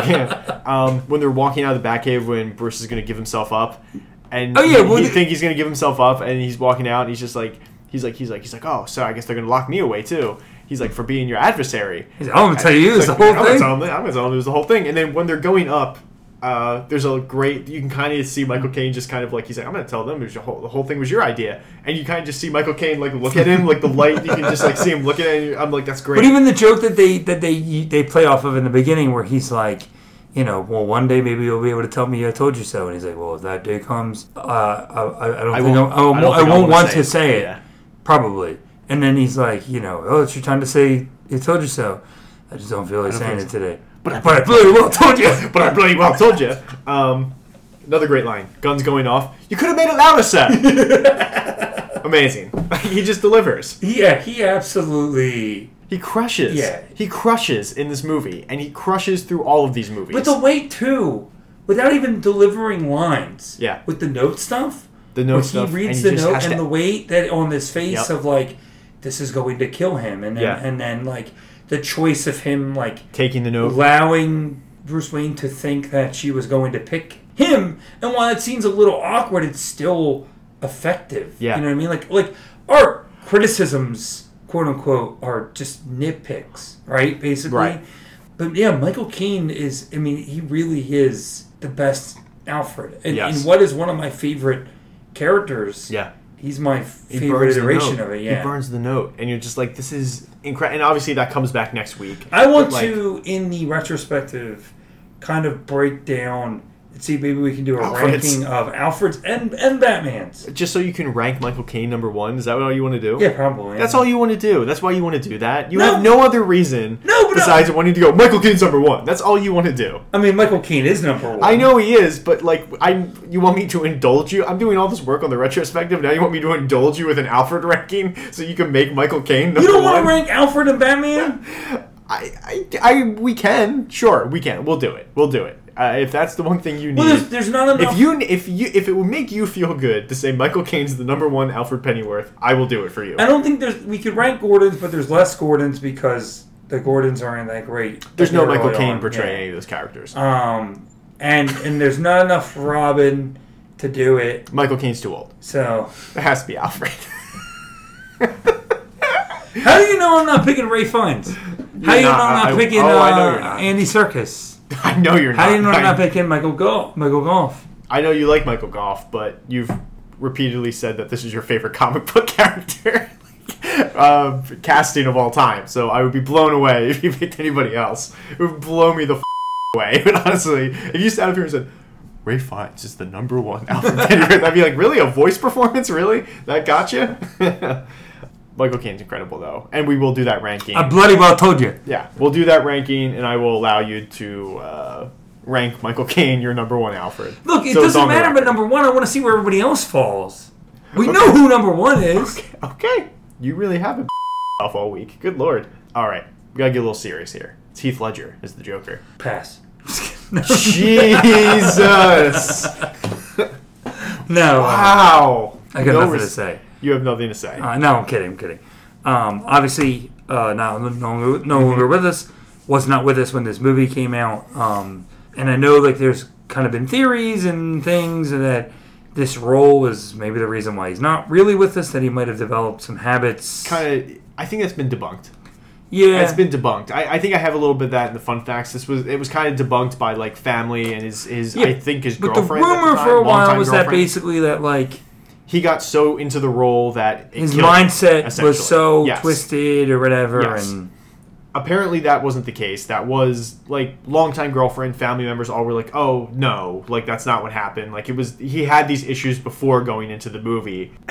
It feels like it was one of those things that people just kind of latched onto and then made it a thing without really knowing everything about the situation. That's kind Yeah. of what it felt like. Like somebody I don't know. It feels like one of those things like on the internet it was posted like, did you know Heath Ledger died because Yeah. of this role? And then like everyone suddenly like blew it up like it was a fact. Yeah. And it's like, well, how do you know? And then you know, it's The just thing- not. It's not true. It's just not true. The thing with this, so you know, you made fun of me for my Michael Caine love and stuff, and I said that Michael Caine might be the might be the best casting of all time in a superhero movie. I think this Heath Ledger as the Joker is probably the best performance, arguably best performance of a, uh, a, a comic book movie of all time, Yeah. um, because of what he does with the Joker here. Yeah. is pretty wholly original. It's not Mark Hamill's Joker. It's not Jack um, Nicholson. Jack Nicholson's Joker. Romero. It doesn't Romero. feel like those. Yeah. Like the other ones kind of feel like a little bit more whatever. This is just an unhinged guy. Like we mentioned, like you can kind of you mentioned the tech the tactical aspect of it all and Yeah. this guy is very smart and, and creative and and the way he thinks and the way he holds himself. There's there's mannerisms and ticks and Mm-hmm. little things and it's all very effective. And in a way that like we you know in the past we say like oh somebody was trying to copy Jack Nicholson or somebody was trying to copy Cesar Romero. Mm-hmm. This is the role now that like all Jokers are I'm trying to catch. kind of trying to capture. You have to really do something so different, Mm-hmm. and that's why like you know with and we'll talk about it again as we get into like the Batman, Yeah. but like you know or even the jo- like even Joker, Joker. the movie, Yeah, right? Joker. Those are two completely different versions that aren't even Joker-ish because they're so afraid to go near like an actual Joker. You know Yeah. what I mean? Like they're so afraid to go in that direction Yeah. because they don't want to. Nobody wants to go toe to toe with Heath Ledger. with Heath Ledger. Yeah. Yeah. you know, and that's why again, that's why um, Jared Leto's is just it's like a Riddler parody more than a It's a Jim than Carrey impression. Yeah, Yeah. than- It's than a- 100% Jim Carrey than a. Joker thing. Yeah, it's I mean, not- He literally goes honk, honk. Yeah. like It is literally a Jim Carrey impression. Um, thank God we don't have to talk about that during this whole run. Good lord. Um, surprise. We are no I'm every time I watch this movie, he repeatedly blows me away every single time I watch it. And it's very rare that like I can watch the movie and every single time I watch it I go, this performance is just so good. Like it holds up after all this time. And it, it's just it's it's crazy to me like how well it holds up. And it's still like you get why other actors are kind of chasing this role, are kind of going after this role. And what Heath Ledger does with this role is why Joker becomes this Academy Award performance Yeah, bait, yeah. essentially. Yeah. I mean, obviously, Joaquin, we'll talk, when we talk a Joker, I mean, literally won an Oscar for portraying this. And that's twice that this character Yeah, has been awarded, and it's kind of It doesn't crazy. happen very often, It doesn't happen very often. That's that's kind of nuts, right? Like psychedelic character, this crazy like psychotic character is the one getting awarded, and it's kind of nuts. And um, you know, uh, we'll talk about it in Joker. I, I don't think Joaquin's anywhere near what Heath Ledger mm-hmm. does. oh, of course. Yeah. But like, I, I don't necessarily think he should have won an Oscar for it, and we'll talk about Wait, that. no, no, no. But, That like, movie revolutionized what comic book movies are. yeah, okay. I can't take you seriously when you do that. You give me a serious look, and I can't. Okay, you're really holding it. That movie revolutionized what comic book movies are. But didn't Logan also? The Joker revolutionized what comic book movies are. We'll talk about it in a couple and weeks. everything should be strived to be that. And if you're not that, get out. Because Yeah. my movie's not about mental illness. It's not about gun control. And why would you even bother asking me that? I'm so excited to talk Joker with you. How excited are you for that episode? Pretty excited. Pretty excited. Not Me excited for the Catwoman part. When we do that episode, we're starting with Catwoman. I know, and then I know, we're gonna yeah. do. Okay, good. I was like, we're not ending on Catwoman. That's not. That's not happening. But no, Heath Ledger is. It's. It's an incredible performance. It towers above everyone else. There's a reason that this becomes like kind of award bait in a way. This role becomes an award bait. It's because of what he does in this movie. It's because all these actors are kind of chasing it now and want to do it. I mean, we're literally getting a Joker sequel with Joaquin. It's a musical. And and Lee. And Lee. Lee. Lee. Lee. Yeah, Lee. As we've heard, her name is Lee. It's not Lady Gaga. It's Lee. But yeah, it's. Uh, I don't want to linger I on this swear to. God, if they call her Lee in that sequel, Yeah. that's who she's going to be. That's Harley Quinn. Lee. Okay, Yeah. Okay. whatever. She's Harley Quinn. But yeah, that's all I'm going to say about this. He's It, incredible. it's it's an incredible performance. It's a shame that uh, we don't get any follow up to it. This is why introduction to Heath Ledger as an actor. Mm-hmm. I'm pretty sure. Um, and it's just it's absolutely. And I've gone back to see a little bit of the other stuff he's done. You seen Knight's Tale? I have. It's a great movie. It's really great. yeah, it's a great movie. Um, but yeah, it's really incredible what he's done here, Yeah. and and this is the reason why this movie is beloved. This is the reason. This is the, the movie without him is still great.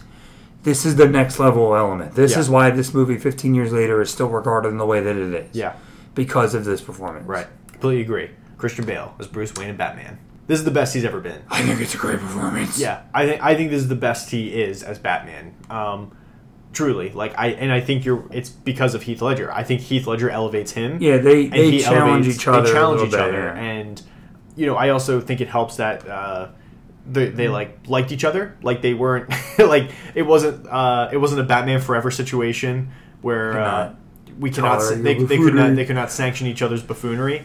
It was very much like just two actors who got along really well, wanted to make the best movie that they could, and they did, and they elevated each other. There's a great. Have you seen that picture of uh, Christian Bale's lying on the ground in the Batman suit? And Heath Ledger, he was a, he was a skateboarder, and he's doing the kickflip. I heard that over. the skateboard is photoshopped. It's just jumping over him.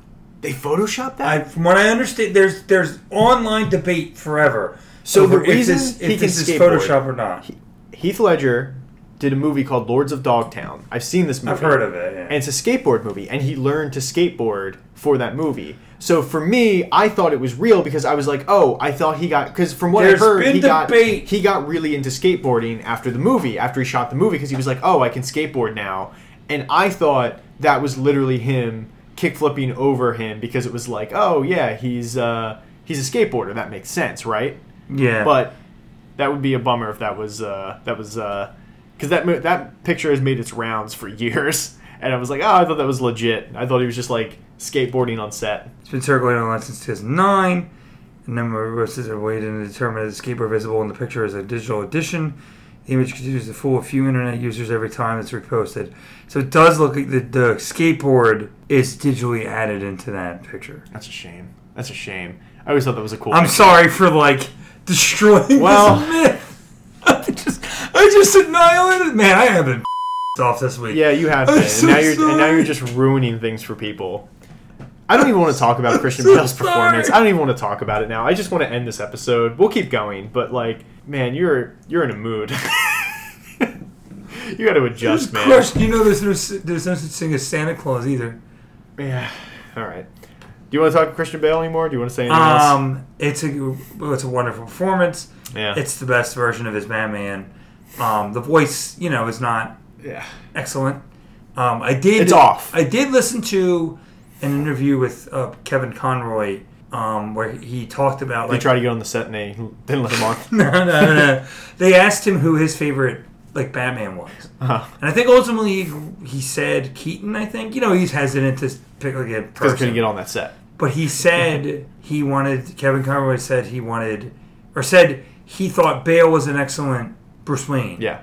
not some. He said the Not voice was a little. The voice The was voice a little wonky. I also mixed up Kevin Conroy and Kevin Costner. Kevin Costner was trying to get on the set, not Kevin Conroy. Kevin Conroy is not trying to get on the set. Kevin Costner was I'm trying not to get on the watching set. Kevin Costner Yeah. interviews. I'm watching Kevin Conroy. Yeah, that makes sense. That makes sense. I was I was I was of like, why I'm sitting here thinking that I literally? I was like sitting here thinking myself I'm like why was somebody asking Kevin Costner who his favorite Batman was? I was like, was this like a Man of Steel press run? Like, why would he be doing that? And then, and then you're like Conroy, and I was like, oh wait, that's the voice of Batman. And then when you were saying getting on the set, I was like, yeah, because Costner. Remember we remember the fun Yeah, fact? yeah, Costner yeah, tried to get on the set. They get on the said no, no, you can't get on the set, Costner. Man, I'm just ruining everything for you today. Ah, it's fine. It's fine. Christian Bale's incredible. He's the best. This is the best he is. I really like him in this movie. Um, He's the great. voice. The voice is off. Yeah, it's notice to me. It's noticeably bad sometimes. Like you can kind of hear. I still like it. I still like it. I'm not saying I hate the voice. I'm just saying that there is time. You can literally hear like it sounds like he blew out his voice His and then biggest- tried to do it again, and it just kept. His biggest enemy is was those uh, college humor videos Yeah. where they would Oh, just make fun of it, and they would also make fun of the fact that his mouth was always like this. was always like Val Kilmer. Val Kilmer was always like that too. Yeah, but Bale's is, is like that a lot. Yeah, he does that a lot. Just agape at all times. Um, but yeah, no, he, he's really great. I really like him in the movie. Um, I wish he used the Batman Begins voice, but we get what we get, and we deal with it. And there's no skateboard in that picture. And there's no skateboard in that picture. All right, um, let's move on to story synopsis. I'm just gonna read a story synopsis. I don't even want to. I'm so upset about that skateboarding picture, and now I don't want to do the episode anymore. You know what I didn't do? I didn't write a synopsis, but luckily I like this movie a lot, so I can just do it off the top of my head. there you go. Um, I, I really enjoyed this movie, so I can just I'm just that good. Batman is continuing his war on crime, and the new terrorist of the Joker rises, and he finds himself in a game of chess with the Joker and the unexpected Queen of uh, Harvey Dent, uh, and obviously Bruce is playing the black chess pieces because at the end he becomes the Dark Knight.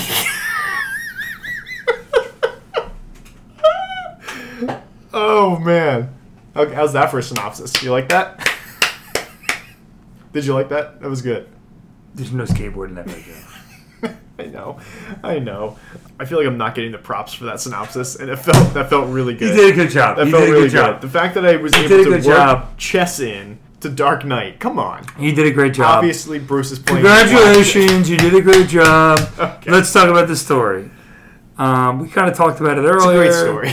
It's a really great well done story. There's no This is going there's no so off the skateboard rails. in that It's picture. going so off the rails. Oh man, Oh. we have an hour and a half of a great episode, and then we're just done. We're just done. Um, it's a great story. Yeah. It's really well done. It's really well, written. Um, I think that it is this gr- again. It's this great blending of the dark, gritty nature of the real world with Yes. the uh, fantasy elements of Batman. Um, I've I really like that Bruce and the Joker are, or yeah, the Batman and the Joker are these opposites, and they are feeding off of each other Yeah. and building off of each other. Um, and I think that that really worked. Yes. So yeah, it's a solid story. It's a solid story. I could not have said that better myself. Let's tie this into our opinions. Uh, how do you feel about this movie? Uh, it is absolutely incredible. It's one of the best Batman movies of all time, if not the best. Uh, it is one of the best superhero movies of all time, Yeah. if not the best. I don't know exactly where I would place it among the that ranking of it all. Sure. but w- again, what it is is that this isn't. This is this what do, what this does. You know, people are always trying to quote unquote elevate the superhero genre, right? Right. The Joker elevated the superhero genre, whatever, whatever. Yeah. This actually did it. This actually, This actually did it. superhero This- movies got better in because the of in the one-two punch of this and Iron Man, Yeah, absolutely sealed the fate of it all. Yeah. If one of them came out, it'd be one thing, but the Yeah. fact they both came out in the same year, Yeah. it this is this is where we want to go. Yeah. In the future. we. Um, no, you, you're good. uh, no, I was literally gonna say like we kind of touched on that year 2008 in the Iron Man episode, but like you know this this is the other movie that changes everything. It's Yeah. crazy. It's just like the fact that 2008 is one of the biggest DC is probably the biggest DC movie of all time and one of the best Marvel movies of all time. Same year, and the trajectory that superhero movies go from there on out is it's like wow like this is crazy and one of them does it better than the other but still it's it's, it's think it, it- really is a fascinating year to look at and how some- how much it changed things It puts some respect on the on the superhero movie. Yeah. Because if Christopher Nolan's willing to do a superhero movie and he's doing it in this way that's so elevated, that's so intense and gripping, and it's it's not a superhero movie, it's a crime movie, it's a thriller, it's an Yeah. action movie, it's a cop drama, it's all this stuff. right You know what I mean? And it's it's it's setting, you know, this it's it's uh it's filling it's it's checking all these boxes. It's Yeah. doing so much that people are like, "Oh wow, look what we can actually do Yeah. in this genre." And you start to see more people jump on and what they do, specifically Marvel and stuff, but like what they're able to do just in general. Mm-hmm. You know, eventually we talk about with, with Logan and stuff, and even Right. now we're seeing them try their event. You know, ev- we have a lot of pretty mid to subpar superhero movies right along between 2008 and 2023. Right. But we are also getting every now and then those people that are pushing the boundaries and trying different things and like showing that like you can have a mature superhero movie. You can have a mature movie with themes. And I think without the Dark Knight we don't get things like Captain America Winter Soldier or Captain America Civil War. These movies that like are Logan? the Logan, yeah, yeah. And I mean, but I mentioned Logan already. But like we don't get those things because that are more that they have action and they have you know they're part of franchises and stuff, but they're more character driven, drama driven, story driven. They're more conversational pieces. You know what I mean? Right. Like to me, in those movies, the more exciting elements aren't the. It's not the action movie. It's it's the conversations. It's the, it's the relationships. It's it's all that. Right. I would even argue something like Deadpool, um, just because like the sense of boundary pushing. Like I don't think without the Dark Knight you don't get Deadpool because I feel like people would be afraid of it. They'd be like, oh well, we haven't really had like a great, so why would we take a chance on this? I think because of this movie, you kind of get Deadpool because people are like, oh yeah, Yeah. like we can take a chance on this because people love superhero movies. How much farther can we push it? And then you get this. So I don't know. It's it's fascinating just the ripple effect this movie has on the industry and Alan superhero films. But even then too, in general. I just think that like you know people like looked at comic book movies in, the, in that genre as like kids, Yeah. kid stuff. And I think people that were kids in 1989 that watched Michael Keaton's Batman, Yeah. might you know that that and, and that was that was more dram you know dramatic and that was mm-hmm. darker and that was all that stuff, but it was still very fantas- fantastical and whimsical and Yeah. stuff like that. But I think those people that were kids there, you know, they, they started to think, oh, superhero movies are, are you know kid stuff. But then when this movie comes out, they I think I feel like a lot of people fell back in love with the genre again. Yeah. and and and, and It won people back. 2008. Again, this is done. This has been done before, whatever. But 2008 was a time where people started to realize that comic book. It's okay to like comic books and comic book movies. Yeah, It's okay yeah. to like superheroes and it's okay to go to their movies and, and it's okay and it's still it's kind of hey it's kind of cool now. You know what I mean? Like, Yeah. and I think and I think that that that this is very important for all that. Sure. This this movie. Yeah, it really sets the table, doesn't it? It's does. incredible. It's really incredible. Um, what's your rating? Hmm. The Dark Knight's a brilliant film. Five stars. I'm in agreement with you. It's five stars. It is. it's one of the best ever made. Um, I can't For sit some here and say reason- it's not. on my Letterboxd before I updated it, I had a list that's listed as four and a half stars. Wow. I don't know why. Yeah, what were you thinking? I don't know. Maybe you were trying to be one of the cool kids, one of the too cool for Oh, school. not five. It's a five. It's four and a half. I mean, you you kind of, you are a little uh, you're a little curmudgeony sometimes with giving your five stars out. I'm not gonna lie. You I'm are not, a little, I'm not curmudgeony. I'm, I'm, I'm a little, I'm a little uh, hesitant. Sure. Yeah, I can, maybe that's a better word. I like to say curmudgeony because sometimes when I give something five stars, you're like, you really think it's a five star movie? Because, you know, it has to be a, I don't know, with you it's personal. I, I don't know. It's, To me, it needs a personal touch to be in Sure, that five star sure. level. Like Yes. Fast Five. yeah, the most personal of all films. you know why it's personal? Because that movie's about family. Yeah, that movie's about family. Uh, uniqueness. What stands out to you? Christopher Nolan's direction, Heath Ledger's performance, the aspect of it all. The even though I haven't never seen this movie in IMAX, the IMAX. Uh, Oh man, this, I mean, what this did for IMAX.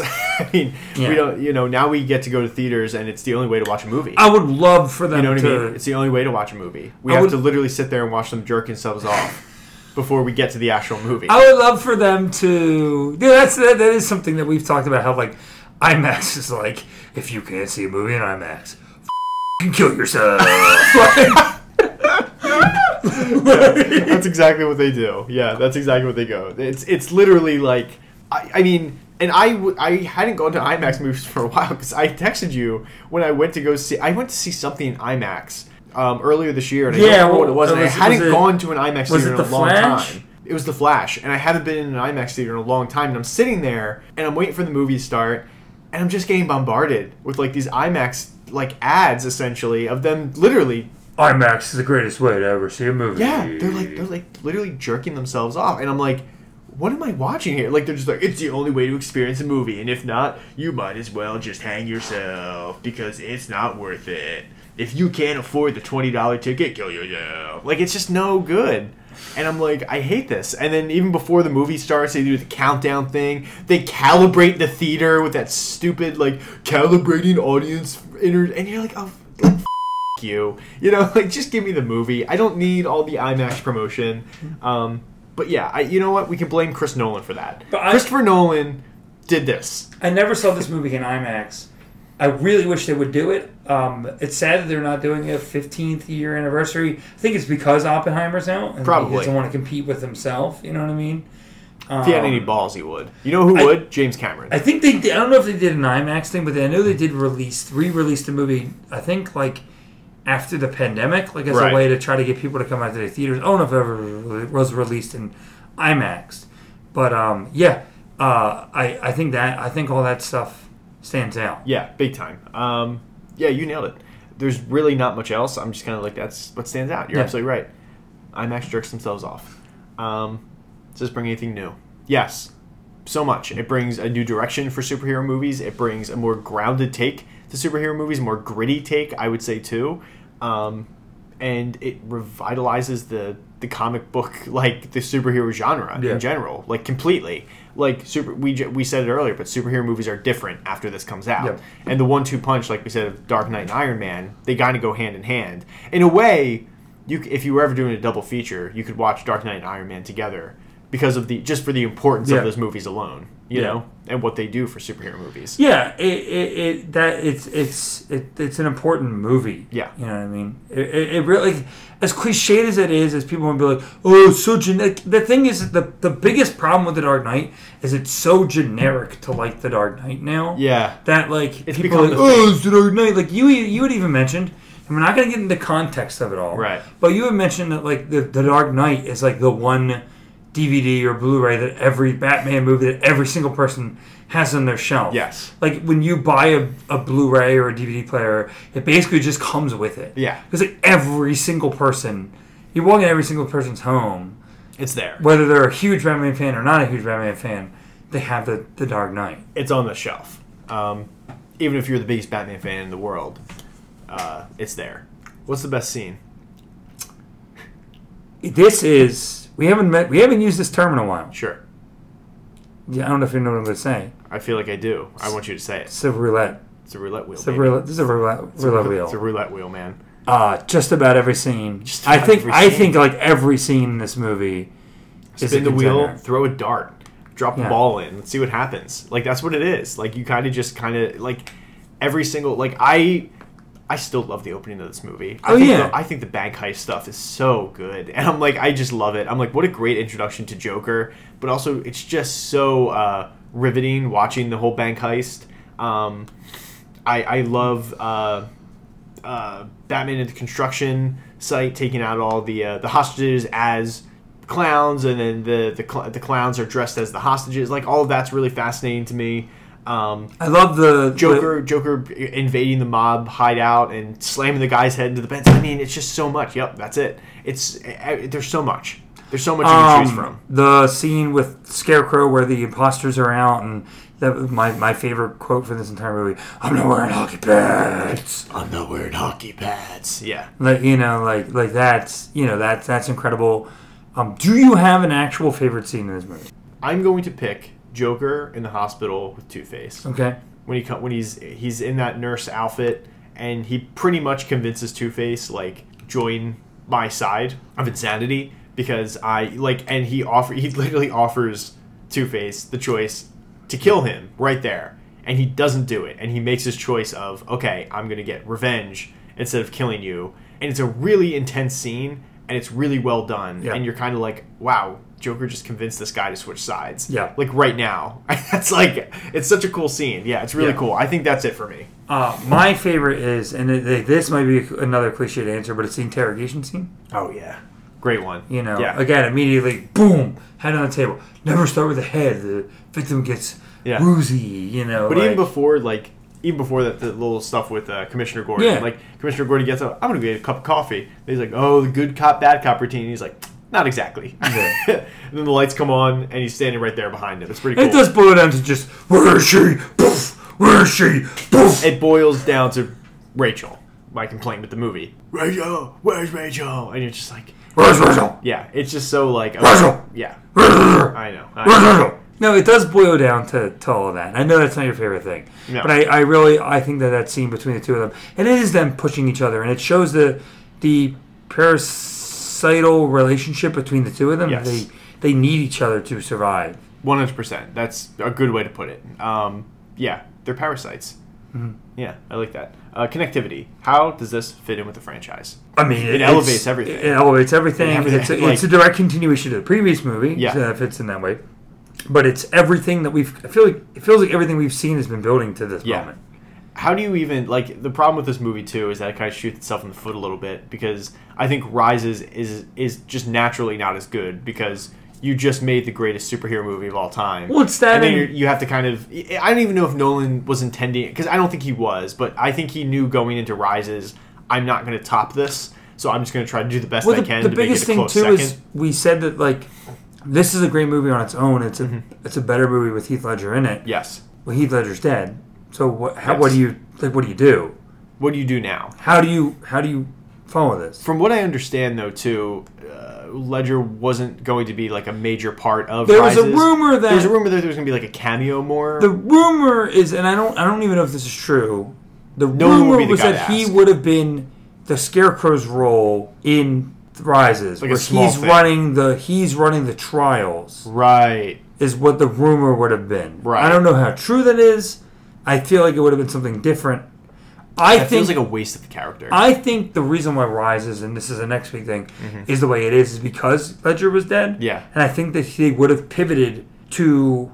I don't think they had an idea, or they might have had an idea, but I don't think they had a script for Rises when this was made. Mm-hmm. Right. I think they would have included the Joker just based off the success of this movie right. and continued it and maybe used Bane or whoever as the lead with the Joker as a side villain of it all. Right, right. But he would have to have been in it. You just couldn't do it. Right. And I think wa- that I think that the Rises took a hit because of Ledger's death. Right.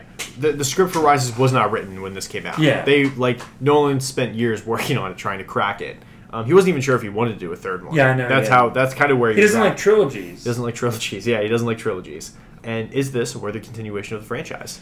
Absolutely. 100%. All right, before we get into the future of the franchise, let's jump into some casting, some fun facts. I'm here. Let's do it. Casting.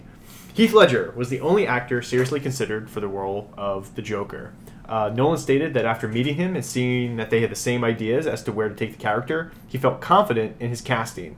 Ledger had some trepidation about taking the role uh, and following up uh, uh, with like Nicholson's iconic performance, but was much more excited about the challenge for of it, which makes sense. For Harvey Dent and Two Face, Nolan wanted an actor with an all-American heroic presence. Aaron Eckhart. Aaron Eckhart. Thank you for smoking. Um, but with an undercurrent of anger or darkness as well, something like that. So some of the actors considered Josh Lucas, Ryan Phillippe, Mark Ruffalo, and Matt Damon were all considered. Interesting choice. Interesting choices, right? Like I kind of was like, I don't know if any of them could do it. Matt Damon's too big of a name. I He's think. too big of a name, and it's funny that like Matt Damon is always kind of he's kind of always been in Nolan's orbit, like a little bit, like, and they don't really work together till Interstellar.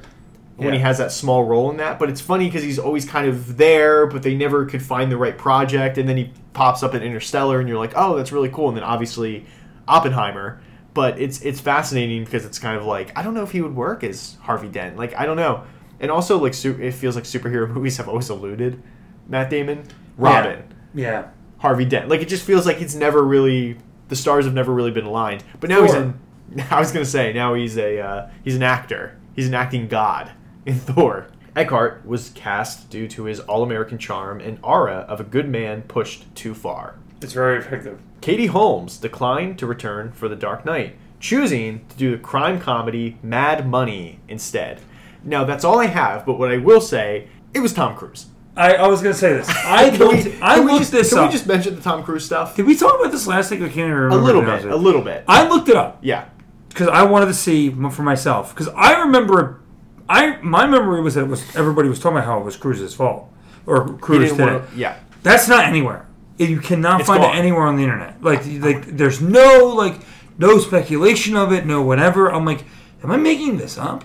That, that everybody was kind of under the impression because in my mind, 100. percent I don't know what I don't know if it was a jealousy thing. I don't know if it's, he thought she was too good for it or not good enough for it or Right. Scientology thing. He convinced her not to do it. Yeah, he convinced her not to do it. That's that's how it is in my mind. I don't have proof of it. I literally could not find proof of it.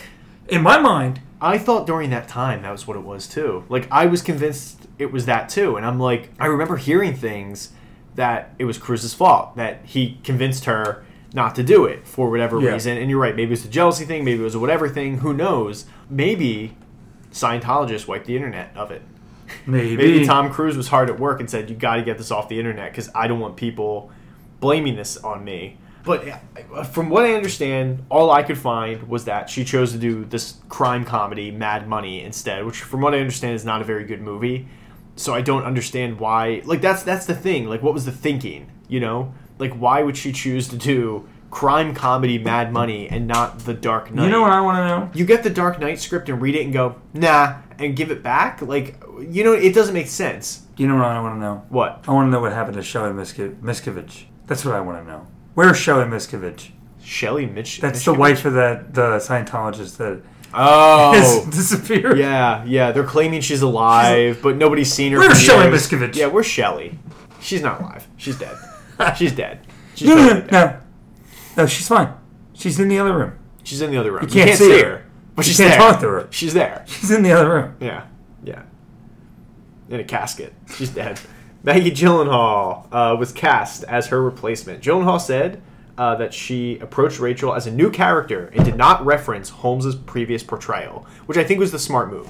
It would have been weird to kind of like for her to try to just And be Katie I think Holmes. they handle that very well, where like they just show, like my uh, Michael Caine's like, oh, are you interested in his arm candy or his whatever, and, and, and they just Yeah. Mm-hmm. show her, and he's like, oh, Rachel's doing her own thing, and they establish very quickly this is the new Rachel, and they don't bring any attention to it, and it really works. Yeah, it works.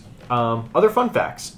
Uh, in Sir Michael Caine's opinion, Heath Ledger beat the odds and topped Jack Nicholson's Joker from Batman uh, 89. Quote, Jack was like a clown figure, benign but wicked, maybe a killer old uncle. It sounds like something he'd say. He could, he could be funny and make you laugh. Heath's gone in a completely different direction to Jack. He's like a really scary psychopath. He's a lovely guy, and his Joker is going to be a hell of a revelation in this picture. That's the great Michael Caine right there, man.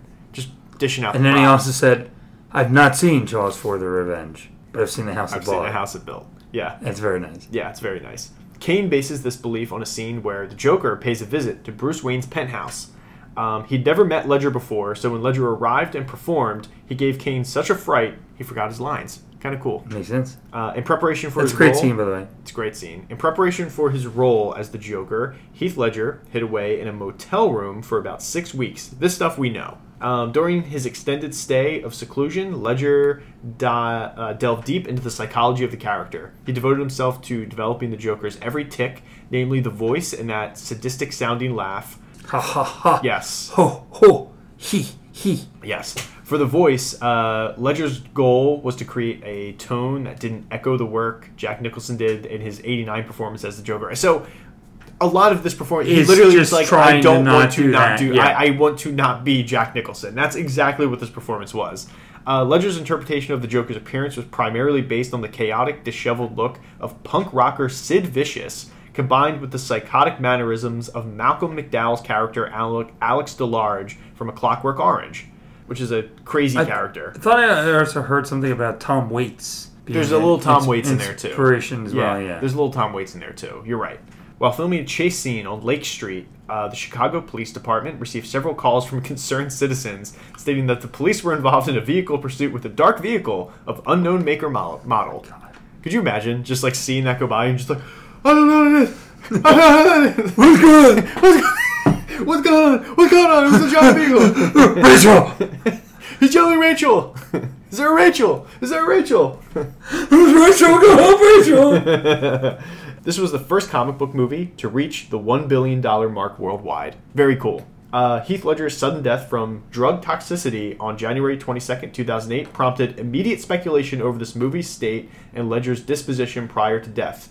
Um, so this is kind of the stuff about that quick. Yeah. Uh, soon after Ledger's death was announced, Warner Brothers issued a statement that verified that Ledger had finished all of his scenes in principal photography, as well as post-production duties, uh, thus making the Joker his final completed movie role. Rumors abounded that playing the intense role had taken its toll on Ledger's mental state, causing him to become depressed and take a wrong combination of drugs as a result. However, his family has since put such rumors to rest by stating that far from being depressed, he had a lot of fun playing the role. Ledger did suffer from insomnia throughout his life and would often take sleeping pills together with other prescription drugs, uh, something that his sister had warned against the night before his death. Unfortunately, the mix he took on that night proved to be a fatal combination. So I think it was probably this mix of insomnia he had, along with taking pills to try to help himself sleep. Again, I don't really buy into the whole, oh, the role just wrecked it. Like, it just doesn't. I don't know. To me, no. Fun facts. Yes, fun facts. So much fun. I know, but we have to talk No, about no, it. no, we have to I talk about it. I know. this is what I call the not so fun fact. Yeah, that's a not very fun fact, but we have to talk about it. Aaron Eckhart. There's a lot of Heath Ledger stuff in here. I just kind of loaded it up just to kind of get it all out there. Um, Aaron Eckhart spoke about a unique experience he had with Heath Ledger during the hospital scene. He said that before lines were exchanged, Ledger, Ledger would just walk around in character, mumbling to himself in an odd manner. All Eckhart could do at the ti- time was just watch him while still in character. This went on for several minutes until Ledger got close to him. Eckhart felt compelled at this point to fiercely raise his hand up. Immediately, Ledger grabbed Eckhart's uh, raised hand in an equally matched fierce manner. When the scene was over, Ledger, now out of character, told Eckhart, "That's what acting's all about." That's cool. That's, That's cool. cool. That's that's that's a cool cucumber right there. Just looks. At, that's what acting's all about, baby. Sounds like a Matthew McConaugheyism. all right, all right, Um, all right. The bus crashing backwards into the bank in the opening sequence was much harder to pull off than was anticipated. The bus had to be taken apart and reassembled inside the building, um, which was a disused post office concealed behind a large false wall, and then propelled backwards with an air cannon. That's so cool. Jesus. Isn't that wild? That's Uh, another one of those things that this doesn't really make sense if you think about it. There's no way nobody would not notice that school bus going into that bank and then coming out of that bank. yeah. But you know, Yeah, it's one of the plot holes. Yeah, that, that, it just pulls right out, and you're like, "What?" there, Like, that, there's a bus behind it that literally can see it coming Yeah. out of the bank. the bus is no like, way- "Okay, I guess you took this shortcut." Through the- hey, buddy, I think you hit a bank. There's dust coming off the school bus. Like people can tell there's something wrong. Yeah. Uh, in the documentary, I am Heath Ledger. Heath Ledger's vocal co- coach on this movie, uh, Gary Grinnell, stated that Heath had to continuously lick his lips uh, due to his prosthetic coming off whenever he spoke. Uh, he eventually made this a tick of the character as he was filming. It's kind of cool. Yeah, While filming the chase scene with the Joker and the SWAT vans, one of only four IMAX cameras in the world at the time was destroyed. Jesus. Yeah, that would be. Could you imagine Chris Nolan calling and just being like, Yeah, bloody broke one. I keep thinking of the Hangover scene. We f***ed up. I just keep thinking of that. Like that's what I think. Uh, you break one of the four IMAX cameras in the world. Uh, Two Face's disfigurement was created through computer graphics rather than prosthetic makeup. I'm sorry, what? As writer, producer, and director Christopher Nolan felt that no matter how good the makeup was, it is still inherently adding something onto another onto an actor's face. When Two Face's appearance requires part of the face to be burned away, Christopher Nolan pushed for the CGI on the face. This man, No CGI. he doesn't use CGI. No CGI. so obviously that's a Did you hear that he fact. didn't credit like 80% of the people who actually had- did CGI on Oppenheimer? Is that true? Yeah, it was they, they really he like a, apparently he accidentally forgot to credit Quote, in the unquote. credits 80% of the people who did CGI in the movie. Yeah, it's stuff like that. Sometimes you're like, I don't know, Nolan. You know? I don't know. You know why? Because they were sitting down, and no one sits down on a Nolan set. No one sits down on a Nolan set.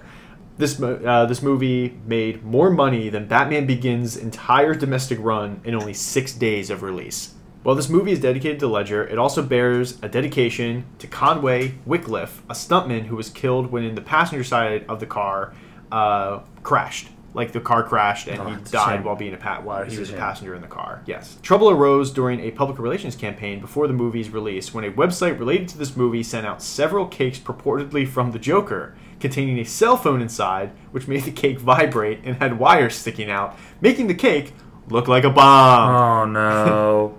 Uh, it's, it's, it's a bomb. It's not pie, it's a bomb. Remember the SpongeBob episode? it's not a cake, it's a bomb. One such news station, which received one of the cakes, believed it to be an actual terrorist act, and the entire building had to be evacuated. At least he didn't send used condoms and dead rats. Yeah, but he sent a cake that looked like a bomb. I mean, he didn't send it. The I studio heard, sent I heard Christopher Nolan bake those cakes himself. That's what I heard. Um, Christopher Nolan and his co-writers, uh, Jonathan Nolan and David S. Goyer, made the decision very early on not to explore the Joker's origins. This was so the character could be presented as an absolute, which is pretty cool. It's the best way to do it. Yeah, always. Uh, the first four days of scheduled shooting resulted in no film being rolled. Instead, Christopher Nolan screened two movies per day for the cast and crew with a break in between. They ate movies in order Heat, Cat People, which is a 1942 movie, never seen it, Citizen Kane, King Kong, Batman Begins. why not? Black Sunday, which is a 1977 movie. A Clockwork Orange, and Stalag 17, which is a uh, 1953 movie. According to Christopher Nolan, Bruce Wayne's reasons for needing a new batsuit to be faster and more agile were, in fact, the real reasons why Nolan wanted the batsuit to be redesigned for this movie. the infamous growl, performed by Christian Bale, was much rougher in this movie than Batman Begins and has been parodied countless times due to his extreme nature. Uh, we did it right here, actually, on this podcast. What are you talking about? I don't know what you're talking about. Uh, however, the common misconception is that Christian Bale was fully responsible for this voice. The real voice during filming was more toned down and then heightened to be a rougher, grittier vibe during post production under the decision of Christopher Nolan. So on set, he was not doing that. That no, was, one made, no made the right choice. I love the I guess he did. I love the voice. I guess he did. I Um, love the voice. I love the voice. The sequel takes place roughly nine months right after the events of Batman Begins. The, here we go. The character of Reese is an allusion to the Riddler, who attempts to reveal the identity of Batman. Much like Edward Nygma, whose name sounds like Enigma, Mr. Reese sounds like Mr. Reese. It does? Yeah, I sure didn't, does. I didn't get that.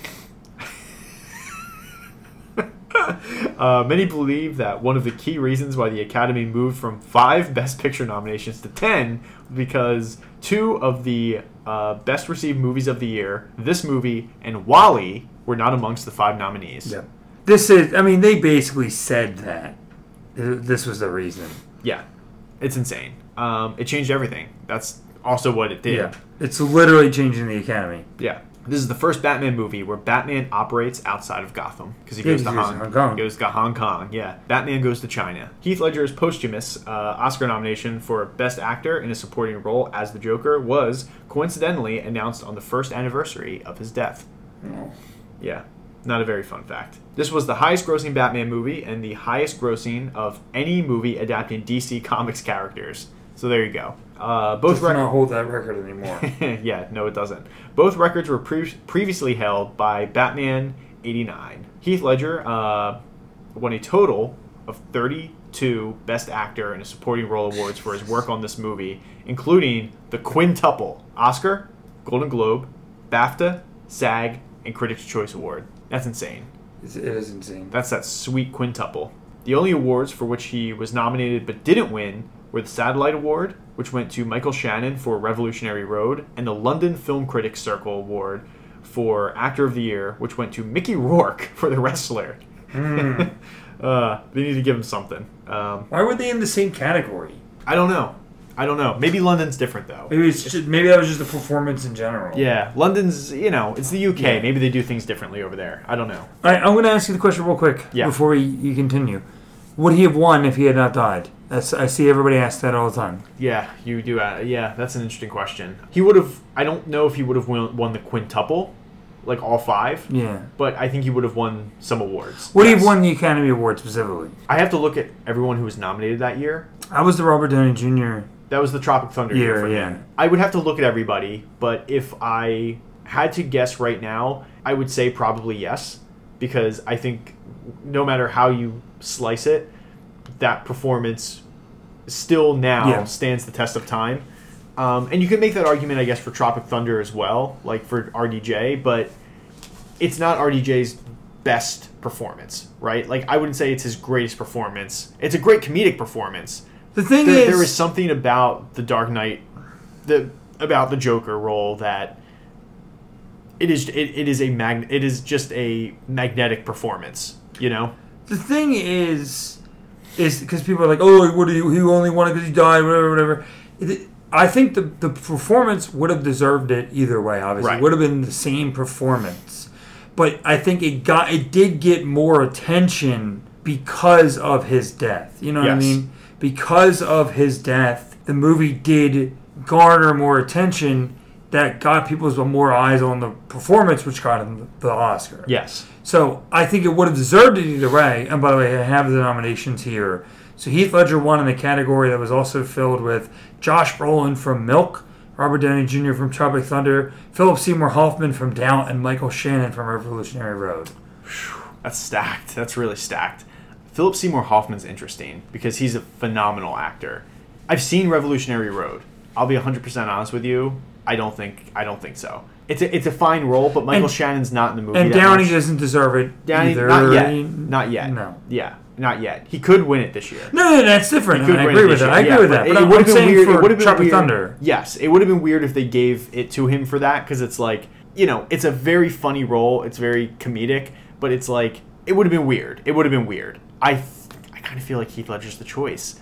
I haven't seen Milk though. I don't know how good Josh Brolin is in Milk. Apparently, it's, he's really good. Okay. Yeah. Um. Cool. I think he would have though.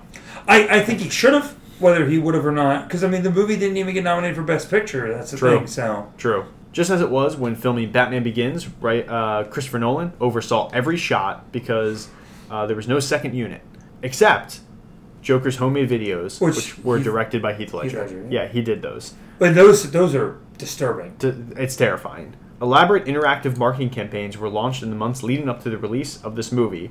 One of these was an event at the 2007 San Diego Comic Con called Why So Serious, um, which involved fans following clues hidden around the city. Uh, the legions of Joker painted fans ended up congregating in the street across from the convention center, where one of their numbers was welcomed into a black Escalade with Gotham license plates that had just pulled up. After a moment, the fan started screaming, and the SUV sped away. Uh, later that day, a Gotham City newspaper was circulated reporting that a man believed to be the Joker was found beaten to death.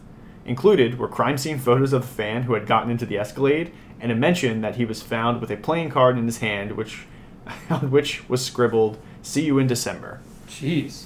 That's a hell of a marketing campaign. Was December the trailer? I think December was probably the trailer. Yeah, I think that's probably what that was, if I had to guess. Because it doesn't sound like they debuted footage. It sounds like they Yeah. debuted. They just had a fan interaction thing. Uh, when it was announced that the Joker would be the main main antagonist of this movie, it was rumored that Paul Bettany would be playing the part.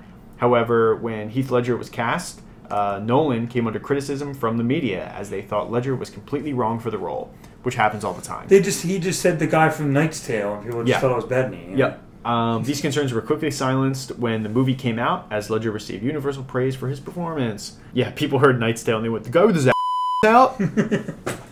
It's Bettany. You talking about the guy who's hanging dong?" Thank you. Hey Thank man, Mark. I heard that Oppenheimer was supposed to have full frontal nudity from Murphy. I saw no penis in that movie. Is that true?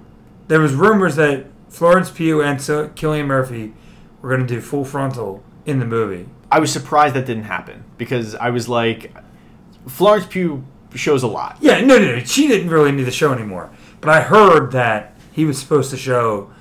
Now I did, Maybe just the tip. I I did hear some. I heard a conspiracy theory. Okay. that uh, that um because it also all these like sexting stuff apparently blew up before the movie came out. Yeah. I guess like deter people from going to see it because sex scenes are for some reason really controversial in film now, which I don't think is An American film. yeah. I it's don't think- as I don't think it's- controversial I don't think it's necessary. I don't. I don't think it's necessary to be controversial. I mean, it's just always been a part of film. yeah. I don't understand what the big deal is. Sex is sex. Yeah, It happens. and I understand. It happens. Yeah, Like, and you should be handling it. They should be handling it appropriately, filming it. yeah. but it's okay to include those in the movies. Yeah. But uh, was rumors that like I heard, there, was rumors of a 15 minute sex scene and all this stuff, and people were like, "Oh, there was a conspiracy theory that WB was the one leaking this information that's not true Oh. to try to deter people from seeing the That's- movie oh, to go see. Barbie." That's so stupid. That's so stupid. No, it's a conspiracy theory. It's a conspiracy theory. but it's one I might buy in. It's weird that sex scenes are controversial in America. You know where that is? Why? Christian oligarchy. Yeah. Um, you like Christian oligarchy? May I interest you in the Sound of Freedom? Do you like QAnon? oh man, that movie bombed. no, it didn't. Did it really? Oh, it did well. The Sound of Freedom did well. Yeah, well, I'll talk to you off mic about it. No way. I'll talk to you all. There's you know you have you not been keeping up with that? All I know is that it's like a, a QAnon. We'll talk about it. Okay, cool. We'll talk about it when There's a there's a long story there. Okay, cool. I can't wait. Um, I didn't realize it was doing well. Maybe it was. Just, maybe I've just drowned it out because of Barbenheimer. It's doing well. I don't know how many people are seeing the movie. We'll talk about it. Really? We'll talk about it. AI baby. No, No, I know. Somebody's they, buying up tickets. They have a pay it forward campaign.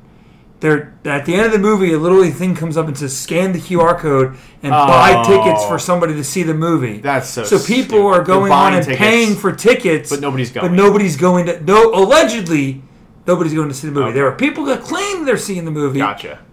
I don't know anybody that's seen it. So I, I it's met them made a lot of money. It's Yeah. been consistently third or fourth in the box office because of the QR. code. because of this pay, pay it forward campaign. That's insane. That's insane. This is why Hollywood's burning down. it's just um, a scam. It's just the way It's, it a, is. it's a scam. It's an absolute scam. Um, in one draft of the script, a reference to Robin being related to Rachel Dawes was considered. Hmm. I don't know if I would have liked that. Maybe I would have. Uh, the character of Dick Grayson was not explicitly mentioned. However, Rachel Dawes is revealed as being a relative of the Grayson family. Um, Nolan had it removed because he didn't want to build up hopes uh, about a Robin appearing in a future movie. Although we kind of get that next week, don't we? Robin. What a name. You should use your real name. It's nice. Robin. Who names your kid Robin? You should use your real name. It's nice. Nightwing. you should use your real name. It's nice. Red Hood. Where am I? Uh, while filming in Chicago, Wanted. Do you remember Wanted? Mm-hmm. Yeah. Uh, was the neighboring production, and Morgan Freeman worked concurrently on both movies Yeah, because he he, is in Wanted. So he would walk off set and go across town and hang out with Angelina Jolie and James McAvoy and be like, "I'm in Wanted mode, baby. Let's turn those bullets. Let's turn those bullets. I feel like he gave Let's more, turn those bullets." I feel like he gave more of an effort in the Dark Knight. Yeah, he sure did. He sure did. You know what it was? He was emotionally drained from the Dark Knight. He's like, man, I really did some work over there. And then he walks over there. He's like, curve them bullets. He's throwing his hand out. He's going like this. And he's like, curve that bullets.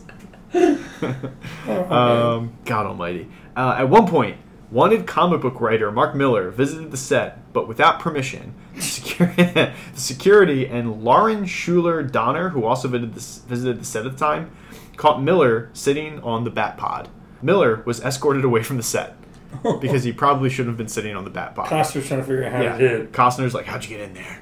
Heath Ledger improvised when he started clapping inside his jail cell in a mocking and sardonic way as Gordon is promoted. The clapping was not scripted, but Christopher Nolan immediately encouraged the crew to continue the filming, uh, and the sequence was included in the final cut. But I feel like that's pretty well known. Makes sense. Uh, and that's all I have. That's all my fun facts. I was worried you're going to include. There's there's the been this thing going around, and it's the 99 percent sure it's been debunked. yeah. That the thing that everybody passes around online is the that when the Joker leaves the hospital, when he stops to pause the button, or he has to pause the button, press the button continuously, and the the explosions Yeah, stop. That it was improvised. That there's something went wrong with the explosion, and Heath Ledger like improvised that and Mm-hmm. whatever. There's no way that if an explosion was misfiring, one they would have let the the actor stay right there, but two they would have continued filming. Yeah. The second that one of those things don't go off, they clear the f***ing way. Yeah. So there's no way. Nolan, Nolan's not even that crazy to Yeah. be like, oh yeah, let's just keep filming. It's not going off. Yeah, let's just. because you don't filming." know what's gonna happen. Yeah. If it's misfiring. Right. You know Yeah. what I mean? Yeah. Heath Ledger's So- getting pulled off that set. Yeah. So they're like people are like, oh, that was real. No, it wasn't. No, it wasn't. It's called They- timing. It's called timing, and it was meant. It was played kind of for comedic effect. Yeah. yeah, that's what it is. Um, all right, let's move into the future of the franchise. Uh, should there have been a sequel to this? yes, there should have been. Yes, there should have been. There absolutely should have been. What do you want to see in the future? How about a pit? Can I interest you in a pit? I would like to see more Joker. I would like to see a continuation to this. I understand that we can't have it. Sometimes the pit sends something back. I get it. How about a pit? How about- How about how about Sylvester Stallone coming out of that pit with a mask on? Hey man, I was born to die. I was born by it, you know. I had to fight, uh, streets. I had to, was born- you I was born in the streets. My ring's outside, you know. I had to fight Tommy Gunn out there, and I really kicked. And uh, then I went to uh, I had to work the meat factory for a little bit. That really sucked, you know. Paul is a bit of a isn't he? Uh, he's not a good guy, but you know I love him. I love him. He's Adrian's brother, and I love him. Uh, Adrian's dead now. My kid don't want to talk to me, and uh, I lost all rights. The Creed verse now, apparently. I'm watching Creed 3. I was watching Creed 3. I knew what it could have been. It Could have been Rocky 7. oh, man. Um, no, I would, I would have liked to see the more of a direct sequel to this. Uh huh. A more of a you know, like Batman on the Run and him Sure. being more of a vigilante instead of him Him actually being hunted. Yeah, instead Right. of him retiring, like him still wanting to be an active Yeah. part of the community to help fight the crime instead of him just giving up. Yeah. You know what I mean? I feel like that it's a weird direction that they went in. Right. You know, but I, I do feel like they kind of had to through the death of Yeah. Heath Ledger. You kind of have to figure it out, and you know they did what they could with what they had, and I think they, uh, I think they make it work for the to the best that they can. Yeah, It's it's not a perfect movie, but it it does what it has to do. absolutely. Um, what franchise star would you add? Keanu Reeves. Ooh, wow! Right off the top there, I like that. Um, how about Martin Freeman? There you go. I don't know what he would do. Maybe he's Robin. Is, is this because you watched Secret Invasion? it is because I watched Secret Invasion. I was happy when he got out of that pod. Oh, he's still alive. Very quickly, Secret Invasion. I liked it. I, I, It's it's it's kind of people don't like it's it. I- mid. I liked it's kind it. of mid. It's kind of mid. Um, overall, I know that's like the word the kids use. I like the acting. I, I mean, I'm, I'm an That's the acting strongest. guy. That's the strongest Yeah. part of the show. But story wise, I was like, it's a little mid. Cheadle wasn't very good in the show. Wasn't Um, very good. I don't think he was very good. Yeah, I don't think he was I don't either. think he, because that's not his fault though. It's because the role was kind of Yeah. It's because The- Rhodey became something It was different. way out of too nowhere. obvious that it was a Skrull. Yeah. and yeah, and that he just was not himself, and Yeah. he's way over the top, and yeah, And they're also bringing up. Well, they're also doing the other thing where they're like, "Oh, he's been a Skrull for a long time." But in other movies, he doesn't act like this. Uh, I think the consensus is that at least in the cameo in Falcon and Winter Soldier, he was a Skrull, Okay. which kind of devalues that whole conversation about African American culture and heritage ah, that he had with Sam Wilson because apparently that's not him. well, So because the the thing is, the Rhodey that we see get out of the pod is having trouble walking. Yes. Because of his his injury. his injury. Yeah, But the Rhodey that we see in Falcon Winter Soldier he's walking. Fine. is walking fine. Yeah. So Huh. Interesting. Well, yeah. Okay. Let's rank these films. Uh, we have seven, I believe. We have seven. no, it's eight, I believe. Is it eight? Four, five, six, Mask, and sixty-six. It's eight. I'm always one Yeah. behind. It's eight. We are at Because there's four Schumacher Keaton. Yes. Or Schumacher Burton. 66 Four 66. Schumacher Burton's Phantasm, Batman Begins, now The Dark Knight. You're absolutely right. Okay. Let's start at number eight. My friend, this is easy. What is it? It is Batman and Robin. It is Batman and Robin. Uh, number seven. Batman the movie, 1966. Yeah, Batman 66. That's correct. Number six. You remember what we had here? Batman Return. It is. it is Batman Returns. You're correct. Uh, I mean, you're wrong because it's a masterpiece, but that's fine. Uh, number five. Do you remember what it is? Batman 1989. Right? No, Batman. Sorry, Batman Forever. Forever. That's Yeah. it. I knew that. Yeah, I knew that. Batman Forever. Um, that was number five we just did? Mhm. Okay. this is so fun. Uh, number four. That Batman is 1989. That is Batman 89. Correct. Batman 89. Uh, number three. Batman Begins. Batman Begins. You're correct. Uh, number two. Batman Mask of the Phantasm. Mask of the Phantasm is correct. And number one. The Dark Knight. The Dark Knight. Yes. This is. Uh, we love Phantasm. It's going to stay high, uh, which I think is going to like kind of blow people away because usually for most people, I keep saying this, like it feels like their list like Phantasm is a little lower, but uh, it's going to be high on our list, which I'm fine with. Um, this movie's a masterpiece. It's one of the best. It deserves the number one Look, spot. look, we kind of had a conversation off mic about like Oppenheimer being you called Oppenheimer Nolan's masterpiece, and I said, well, I think you can make a case that this is also his masterpiece, mm-hmm. but I think it's in different ways. You know what I mean? Like Yes. what he's able to accomplish in this movie is unbelievable. What he's able to accomplish in this movie is important. Yep. Not that it's not an Oppenheimer, but what he's what I don't think Oppenheimer is going to be a game changer. yes. Right, and then, although it might because it's making money, it's being successful, and mm-hmm. then that, I think Barbenheimer together will be a game changer because of Yes. it was two very creative, talented directors with visions mm-hmm. making two original-ish movies. One's a biopic, one's off of a brand, but they're not franchise movies. Right. Although I mean, Barbie's a franchise by like straight to DVD movies that Straight nobody's to DVD watching. movies. And if you're talking about toys, franchise. But Yeah. like you know, and then obviously It wasn't a movie series. Oppenheimer's a biopic. It's Yeah. nowhere near so a it- franchise. it's not made up original story. Well, I mean, Barbie's an original story, but it's not made up original creative whatever. But Right. they're they're not franchises. They're not sequels. They're not threequels or prequels or anything Right. like that. You know, Yeah. quadruquels. quadruples, um, quintuples. yeah, no, it's fascinating. This is like it's it's so wild this what this movie had, the effect it had on everything, and Yeah. where it sends Christopher Nolan's career, and how we even got like you were just saying, like how we even got to this Barbenheimer weekend, this Oppenheimer weekend. But like it's still kind of wild that like we get to this thing and it's like wow, like look how far he's come.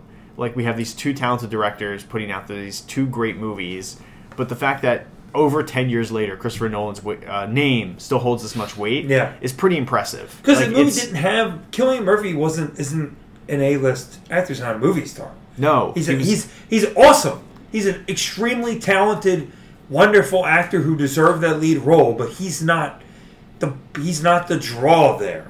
Sure, yeah, and well, he's a fascinating actor too because he kind of gets like weird lead. He got he's had lead roles. I mean, like you know, uh, Twenty Eight Days Later is Yeah, all him, yeah. and from what I understand, they're going to do Twenty Eight Years Later. He was talking. He talked about it in an interview where he said he would, but he would do it. I just listened to this interview today. Okay, Um, I thought they said they were gonna they were greenlighting this, and he was gonna like do He, it. in the interview that I heard him talk about. Now, obviously, it was recorded before the strike. Yeah, He said I would He do it. said I would do another one. I guess it would have to be 28 years, years later. Gotcha. because it would. What else are you gonna do? Right. But he's like, I guess it would have to be that, and it's like 23 years later in real life or something like that. Yeah. So he said, I would do it, but I'm not. I think it was in that movie. He was like, I'm not greenlighting anything. I'm not saying it's happening. I'm Right, not, right. I'm just saying that I would do it. Right. You Right. Because like- it's 28 days later, 28 weeks later, and then it'll be years if they end up doing the. Thing. Yeah, but there was rumors of 'Cause that would 28 be- that would- months, that but would- it's got to be years. It's got to be years. Yeah. Yeah. So that would make it. Um, that would make it the trilogy. We'll see. We'll see. I hope they do that. But yeah, this this movie's incredible. Um, look, let's move to closing comments. What do you have to say about this movie? Anything you want to just give give the people Look, about the Dark Knight? We've had a lot of fun here. We've Yeah, joked about been- this movie. We've nitpicked. We've whatever. It's hard to explain how important this movie is to people our generation. Like you know, I think our I think this was very influential to people around our age. I think that this has stuck with us, and you can make fun of, oh, it's a brilliant film, five stars. And, and look, that's 100% right. Like, I'm not Right. offended by that joke at all. It works. Right. Because it's effective. That joke works, it makes sense, it's effective, it's it's accurate. But it's true. Like, it's just, it, if, it, I'm not going to sit here and say it's not a five star movie because it's it's too cliched to say it's five stars, it's whatever. This movie is fantastic.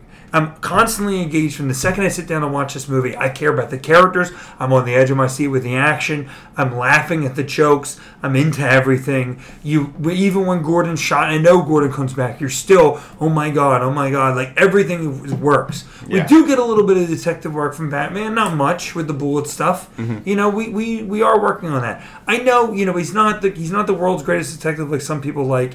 You know, he is more of a soldier, more of a police officer in this movie, and I understand that. But it's so well done. Heath Ledger's performance, Christian Bale's performance, Michael Caine's performance. Everybody's working so well together. Some things are a little too on the nose. The exploding, you know, computer at the end, and you know, the Christian Bale's performance, asking about the Rachel stuff, and Yeah. Rachel and all that stuff. I get it. Just because the movie's not perfectly made doesn't mean that it's not a perfect movie. Right. I, I think that, that everything still works the way it's supposed to. It still works together, right? There's there's flaws in this movie, but it doesn't bring anything down. It's super effective. It's super engaging. There's a reason why 15 years later, this is still the gold standard for superhero movies. There you go. Yeah, it's one of the best superhero movies of all time. It's never going to lose that. uh, Well, maybe one day it will, but like right now, it, it, it is one of the best, and I think it always will be the best. I think we keep talking about how this movie changed the direction of superhero movies, which it did. It changed everything. 2008 was a crazy year, and this was part of the reason why. Um, it changes uh, where we go in the 2010s. It defines, I would say, that entire decade of what film becomes, and it is such a powerhouse film from a powerhouse director with powerhouse actors all in his movie. And yeah, is it per- like you said? Is it perfect? Is it perfect? Maybe some people know it's not perfect, but it doesn't need to be perfectly made to be perfect. There eh, there are aspects like you said. I I don't necessarily love about this Batman. Like I don't love that it's very militaristic overall. Like he, you're right. He is kind of a soldier, and I don't love that. But you know, it's a good movie. It is. it really is. I mean, every time I watch it, I get sucked in because of the performances, and I can overlook the flaws that I see with it. But no, this is it's it's one of the best. And I want to say this too before we get to in a couple of weeks we're going to be doing the Batman stuff, and I've I've had a, a lot of fun. We've had a lot of fun going back and forth and Poking the bear. and poking the bear and doing grrr and all that stuff, right?